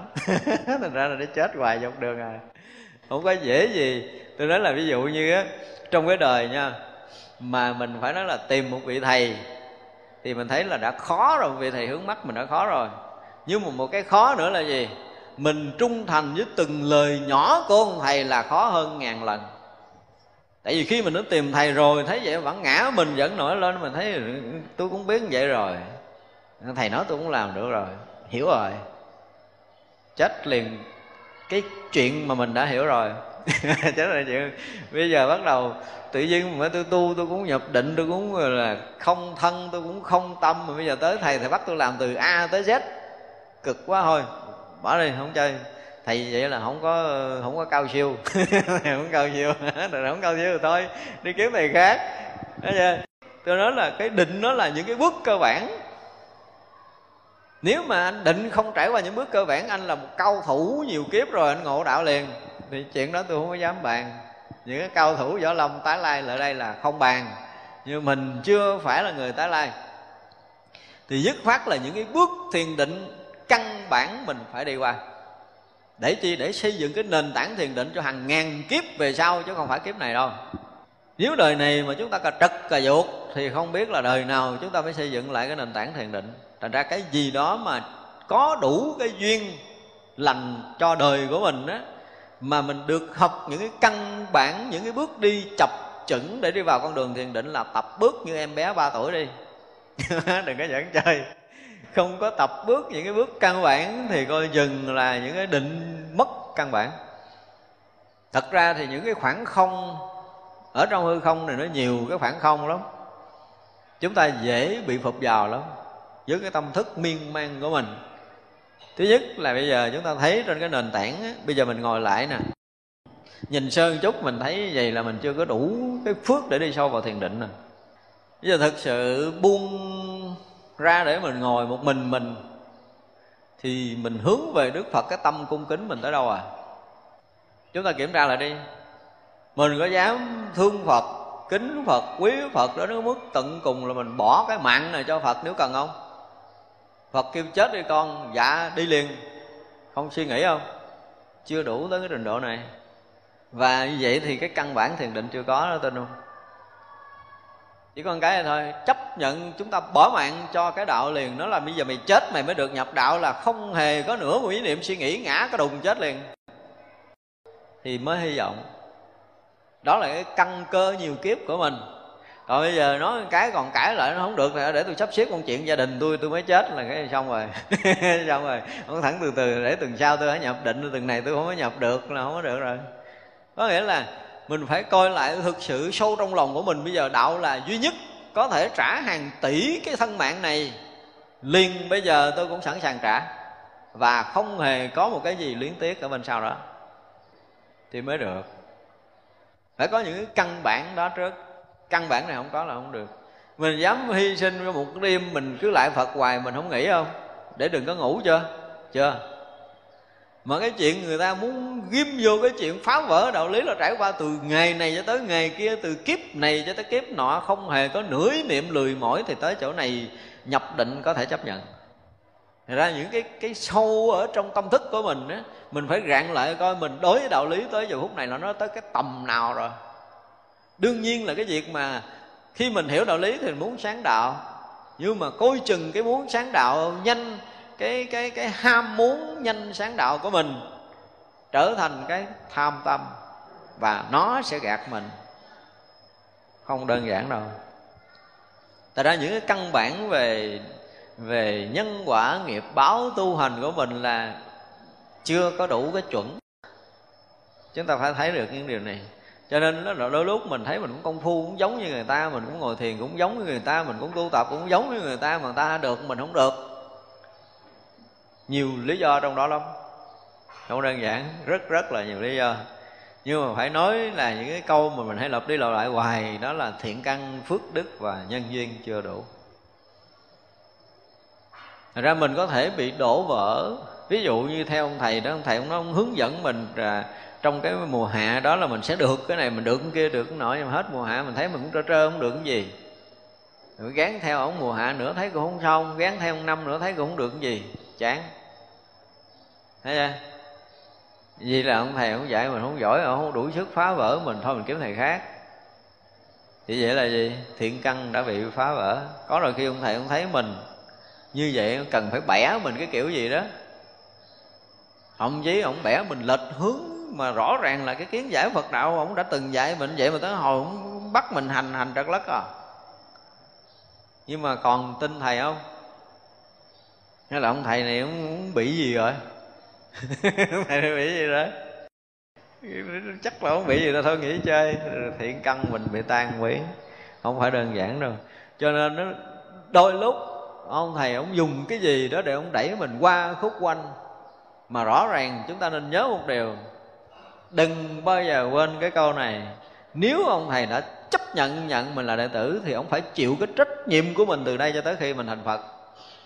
Ông đẩy mình xuống địa ngục, ông phải chịu trách nhiệm không có chuyện đơn giản là ông thầy để mình xuống địa ngục mình mình chịu đâu. Ông thầy dám đẩy mình xuống địa ngục là ông thầy có cách. Dám tin như vậy thì mới hy vọng là ông thầy phá mình. Nhưng bây giờ mấy người dám tin điều này? Không có mấy người hết á. Kiếm người này hơi bị khó. Thì kiếm như vậy thì sao? Rồi nếu ông thầy cũng khó mình bể. Nói khó mình bể, chấp nhận đưa cái đầu trước cái búa tạ. Ông thầy ông đập kiểu nào cũng không được khóc, thì hy vọng là bể. Thật ra đây là một cái điều rất khó nói là nói một chiều, nhưng mà chúng ta nói ngược lại thì chúng ta mới thấy rằng là những cái mà âm thầm, ngã chấp của mình nó được dựng dậy khi mình thấy mình thua thiệt một ai đó, mà ít khi nào mình thấy lắm. Nhớ người tu thường là như vậy cũng cung kính cũng ờ, lễ lại trước vị thầy của mình cũng phải theo học gần như là trung thành rất là trung thành. Nhưng mà chạm tới bản ngã một cái là coi chừng nó có một cái gì gai góc bên trong của mình á nổi lên là mình thua đức. Đạo lý đời đó coi như tàn chứ đừng nó cũng rất là khó khôi phục. Nếu không thấy đó là lỗi lầm để sám hối là mình tiêu. Ra khi mà đi cầu học thiện tri thức á, nếu như mình cái thiện căn mình kém mỏng có những vị thầy phá mình chừng cái hay cái mình trốn, mất xứ. Trốn mất xứ, không biết đường quay đầu về luôn. Đâu phải người nào cũng có thể được ngồi trước ông thầy để học đạo. Có khi thiết tha là một năm chưa chắc thầy nói mình một câu. Tại vì mình đậy trỏng rồi, nói cũng thành thừa. Ổng tìm cách gì đó cho mình lưng. Nhưng mình không chịu làm lưng mình mà mình muốn làm đầy thêm thì mình gắng mình chịu thôi. Cho nên cái chuyện thiền định nó cũng gần giống như vậy. Tới những cái lúc từ bước đầu, nếu mà chúng ta được cái sự hướng dẫn chi tiết để chúng ta bước từng bước đi sâu đi sâu sâu vào thiền định đó có những cái mà chúng ta đạt được, ông thầy nói sai rồi, cần phải bỏ. Là không hề có một mảy tơ nào khác được là dứt khoát con sẽ bỏ. Và chuyện đó không còn xảy ra nơi tâm nữa. Thì mới đi sâu vào thiền định không sai lầm ở đây chưa nói, tôi nói là nói chuyện bên ngoài, cái gì cũng có thể nói dễ dãi được, nhưng mà khi bước vào thiền định là không có thể dễ dãi một mãi tờ ông thầy gật đầu là bước tới, ông thầy lắc đầu là phải dừng lại. Một trăm phần trăm như vậy thì mới hy vọng đi đúng đường. Chứ đừng có ỷ lại, nguy hiểm.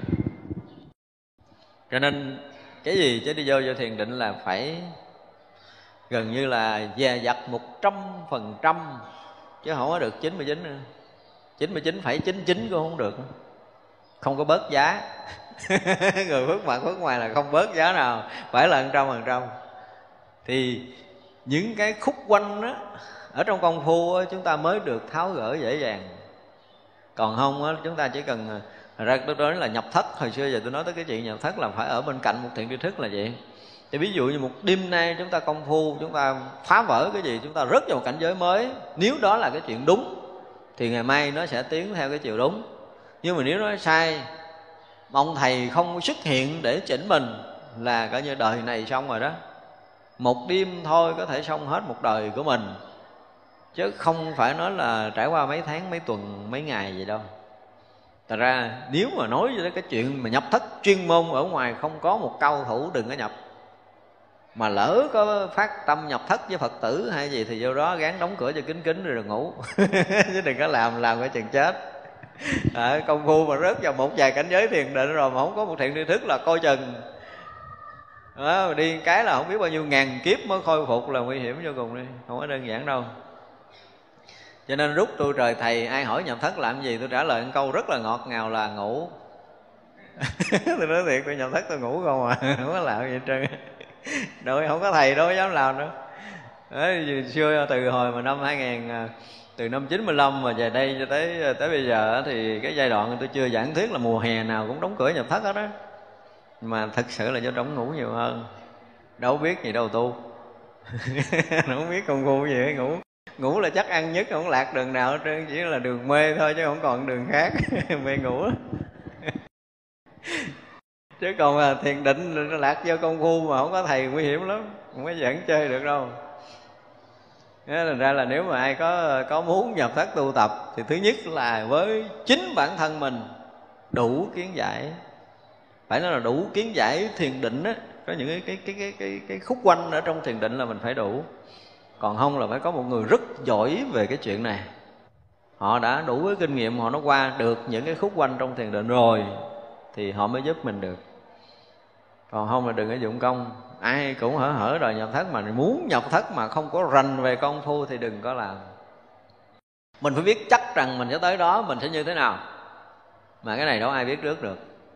Thì cái cái chuyện mà nghiệp thức ngàn kiếp của mình, mỗi lần mình phá nó hiện một cảnh giới. Mỗi lần phá một nghiệp chướng nơi tâm là nó hiện một cảnh giới mới liền. Và cảnh giới đó nó luôn luôn, mỗi một cái chuyện xảy ra nó có hai mặt phải và trái đúng và sai, chính xác và không chính xác. Luôn luôn mọi chuyện mới xảy ra đều có hai mặt hết. Thì phải có trí tuệ để xác định rằng cái chuyện xảy ra nơi tâm thức mình, cái gì là đúng nhất. Nếu mình không có đủ cái bản lĩnh này, thì đòi hỏi phải có thiền tri thức bên cạnh để người ta chỉnh liền tại chỗ đó. Tôi nói là chỉ cần một đêm thôi. Ai mà hỏi sợ chuyện này thì cứ tu rồi sẽ biết chỉ cần một đêm thay đổi tâm thức mà không có một vị thầy chỉnh mình qua ngày hôm sau khi mặt trời mọc lên mình thấy nó là đúng thì rồi rồi đó.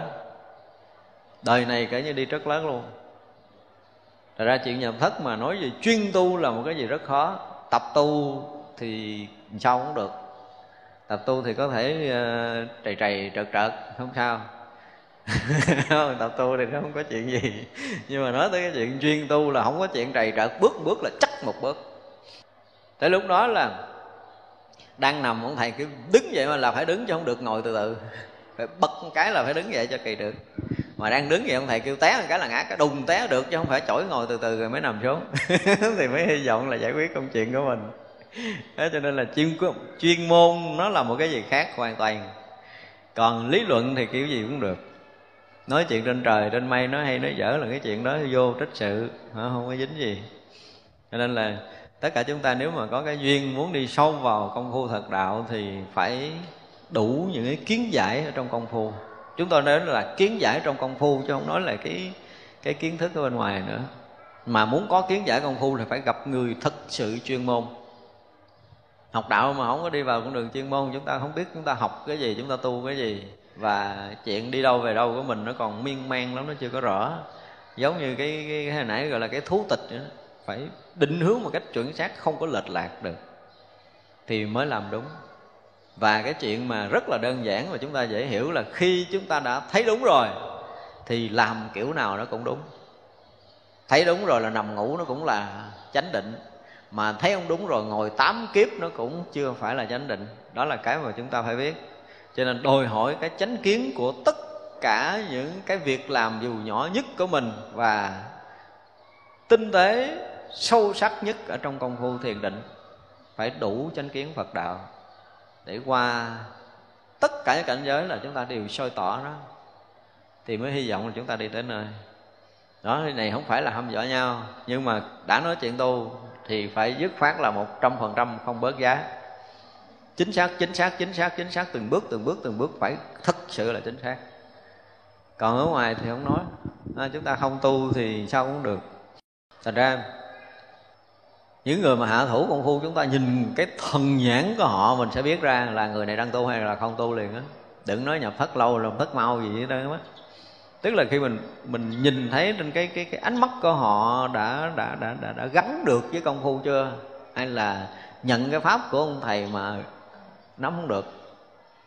Bây giờ chứ không phải dễ đâu. Ví dụ như mình dạy một cái cái cái khóa tu hướng dẫn một cách ngồi thiền. Khi người ta kiểm thiền đã chỉnh đúng rồi người ta bắt đầu ta đi từ trên dưới người ta nhìn, cặp mắt từng người từng người trong lúc đang thiền định là thấy hết. Nhìn sau lưng cũng thấy, đừng nói nhìn trước. Thấy hết mới được chứ. Nhưng mà cần phải chỉnh, cần phải sửa cái gì và lúc nào chỉnh sửa cái gì là cái chuyện đó là trách nhiệm của ông thầy. Đương nhiên là phải để mình mò mẫm, mình dùng dãy mình quơ vào ở trong bóng tối đó một đoạn để mình thấy cái giá trị thật của cái thấy đúng như thế nào. Nhưng mình không có trật, mình không có đau khổ trong cái sai trật của mình nữa, đôi khi mình không thấy giá trị. Mới đói bụng, thầy cũng nhai cũng nhổ no rồi, đâu cần phải suy nghĩ nữa là thua rồi, không được.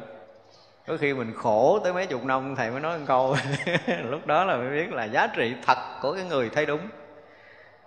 Chứ bây giờ nó thấy sai thấy đúng, mình thấy nó thường lắm. Cho nên cái việc học đạo là chúng ta cần, phải nói là rất là cần một thiện tri thức trong giai đoạn mà chúng ta chưa có có thông mọi điều. Và chắc bữa nay chúng ta nói tới đây chúng ta dừng ha, buổi chiều chúng ta sẽ học tiếp. Nếu vậy chắp tay hồi hướng chúng ta nghĩ. Chúng à, sanh à,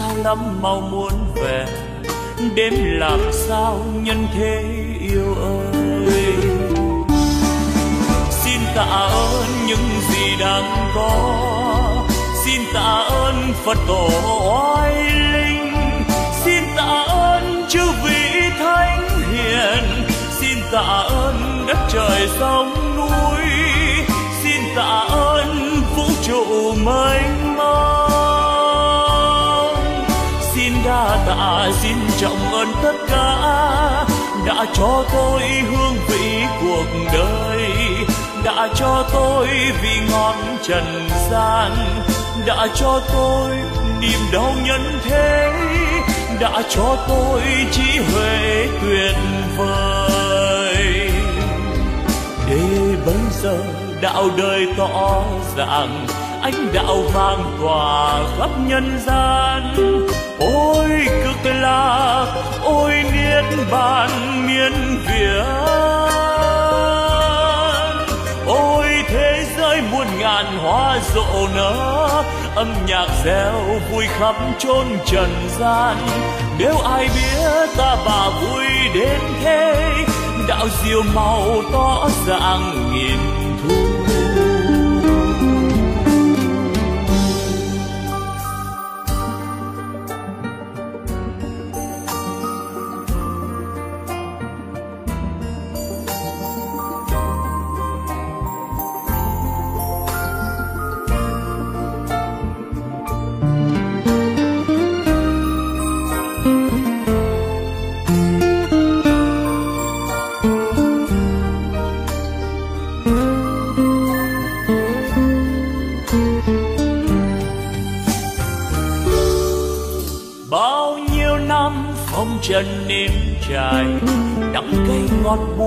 đủ để yêu thương. Ôi, nhân gian sao lắm mau muốn về. Đến làm sao nhân thế yêu ơi? Xin tạ ơn những gì đang có. Xin tạ ơn phật tổ oai linh. Xin tạ ơn chư vị thánh hiền. Xin tạ ơn đất trời sống xin tạ ơn vũ trụ mênh mông. Xin đa tạ, xin trọng ơn tất cả đã cho tôi hương vị cuộc đời, đã cho tôi vị ngọt trần gian, đã cho tôi niềm đau nhân thế, đã cho tôi trí huệ tuyệt vời. Giờ đạo đời tỏ ràng ánh đạo vang tỏa khắp nhân gian. Ôi cực lạc, ôi nghĩa bàn miên việt ôi thế giới muôn ngàn hoa rộ nở, âm nhạc reo vui khắp chốn trần gian. Nếu ai biết ta bà vui đến thế, đạo diệu màu tỏ ràng nghìn nếu ai biết ta và vui đến thế đạo diệu màu to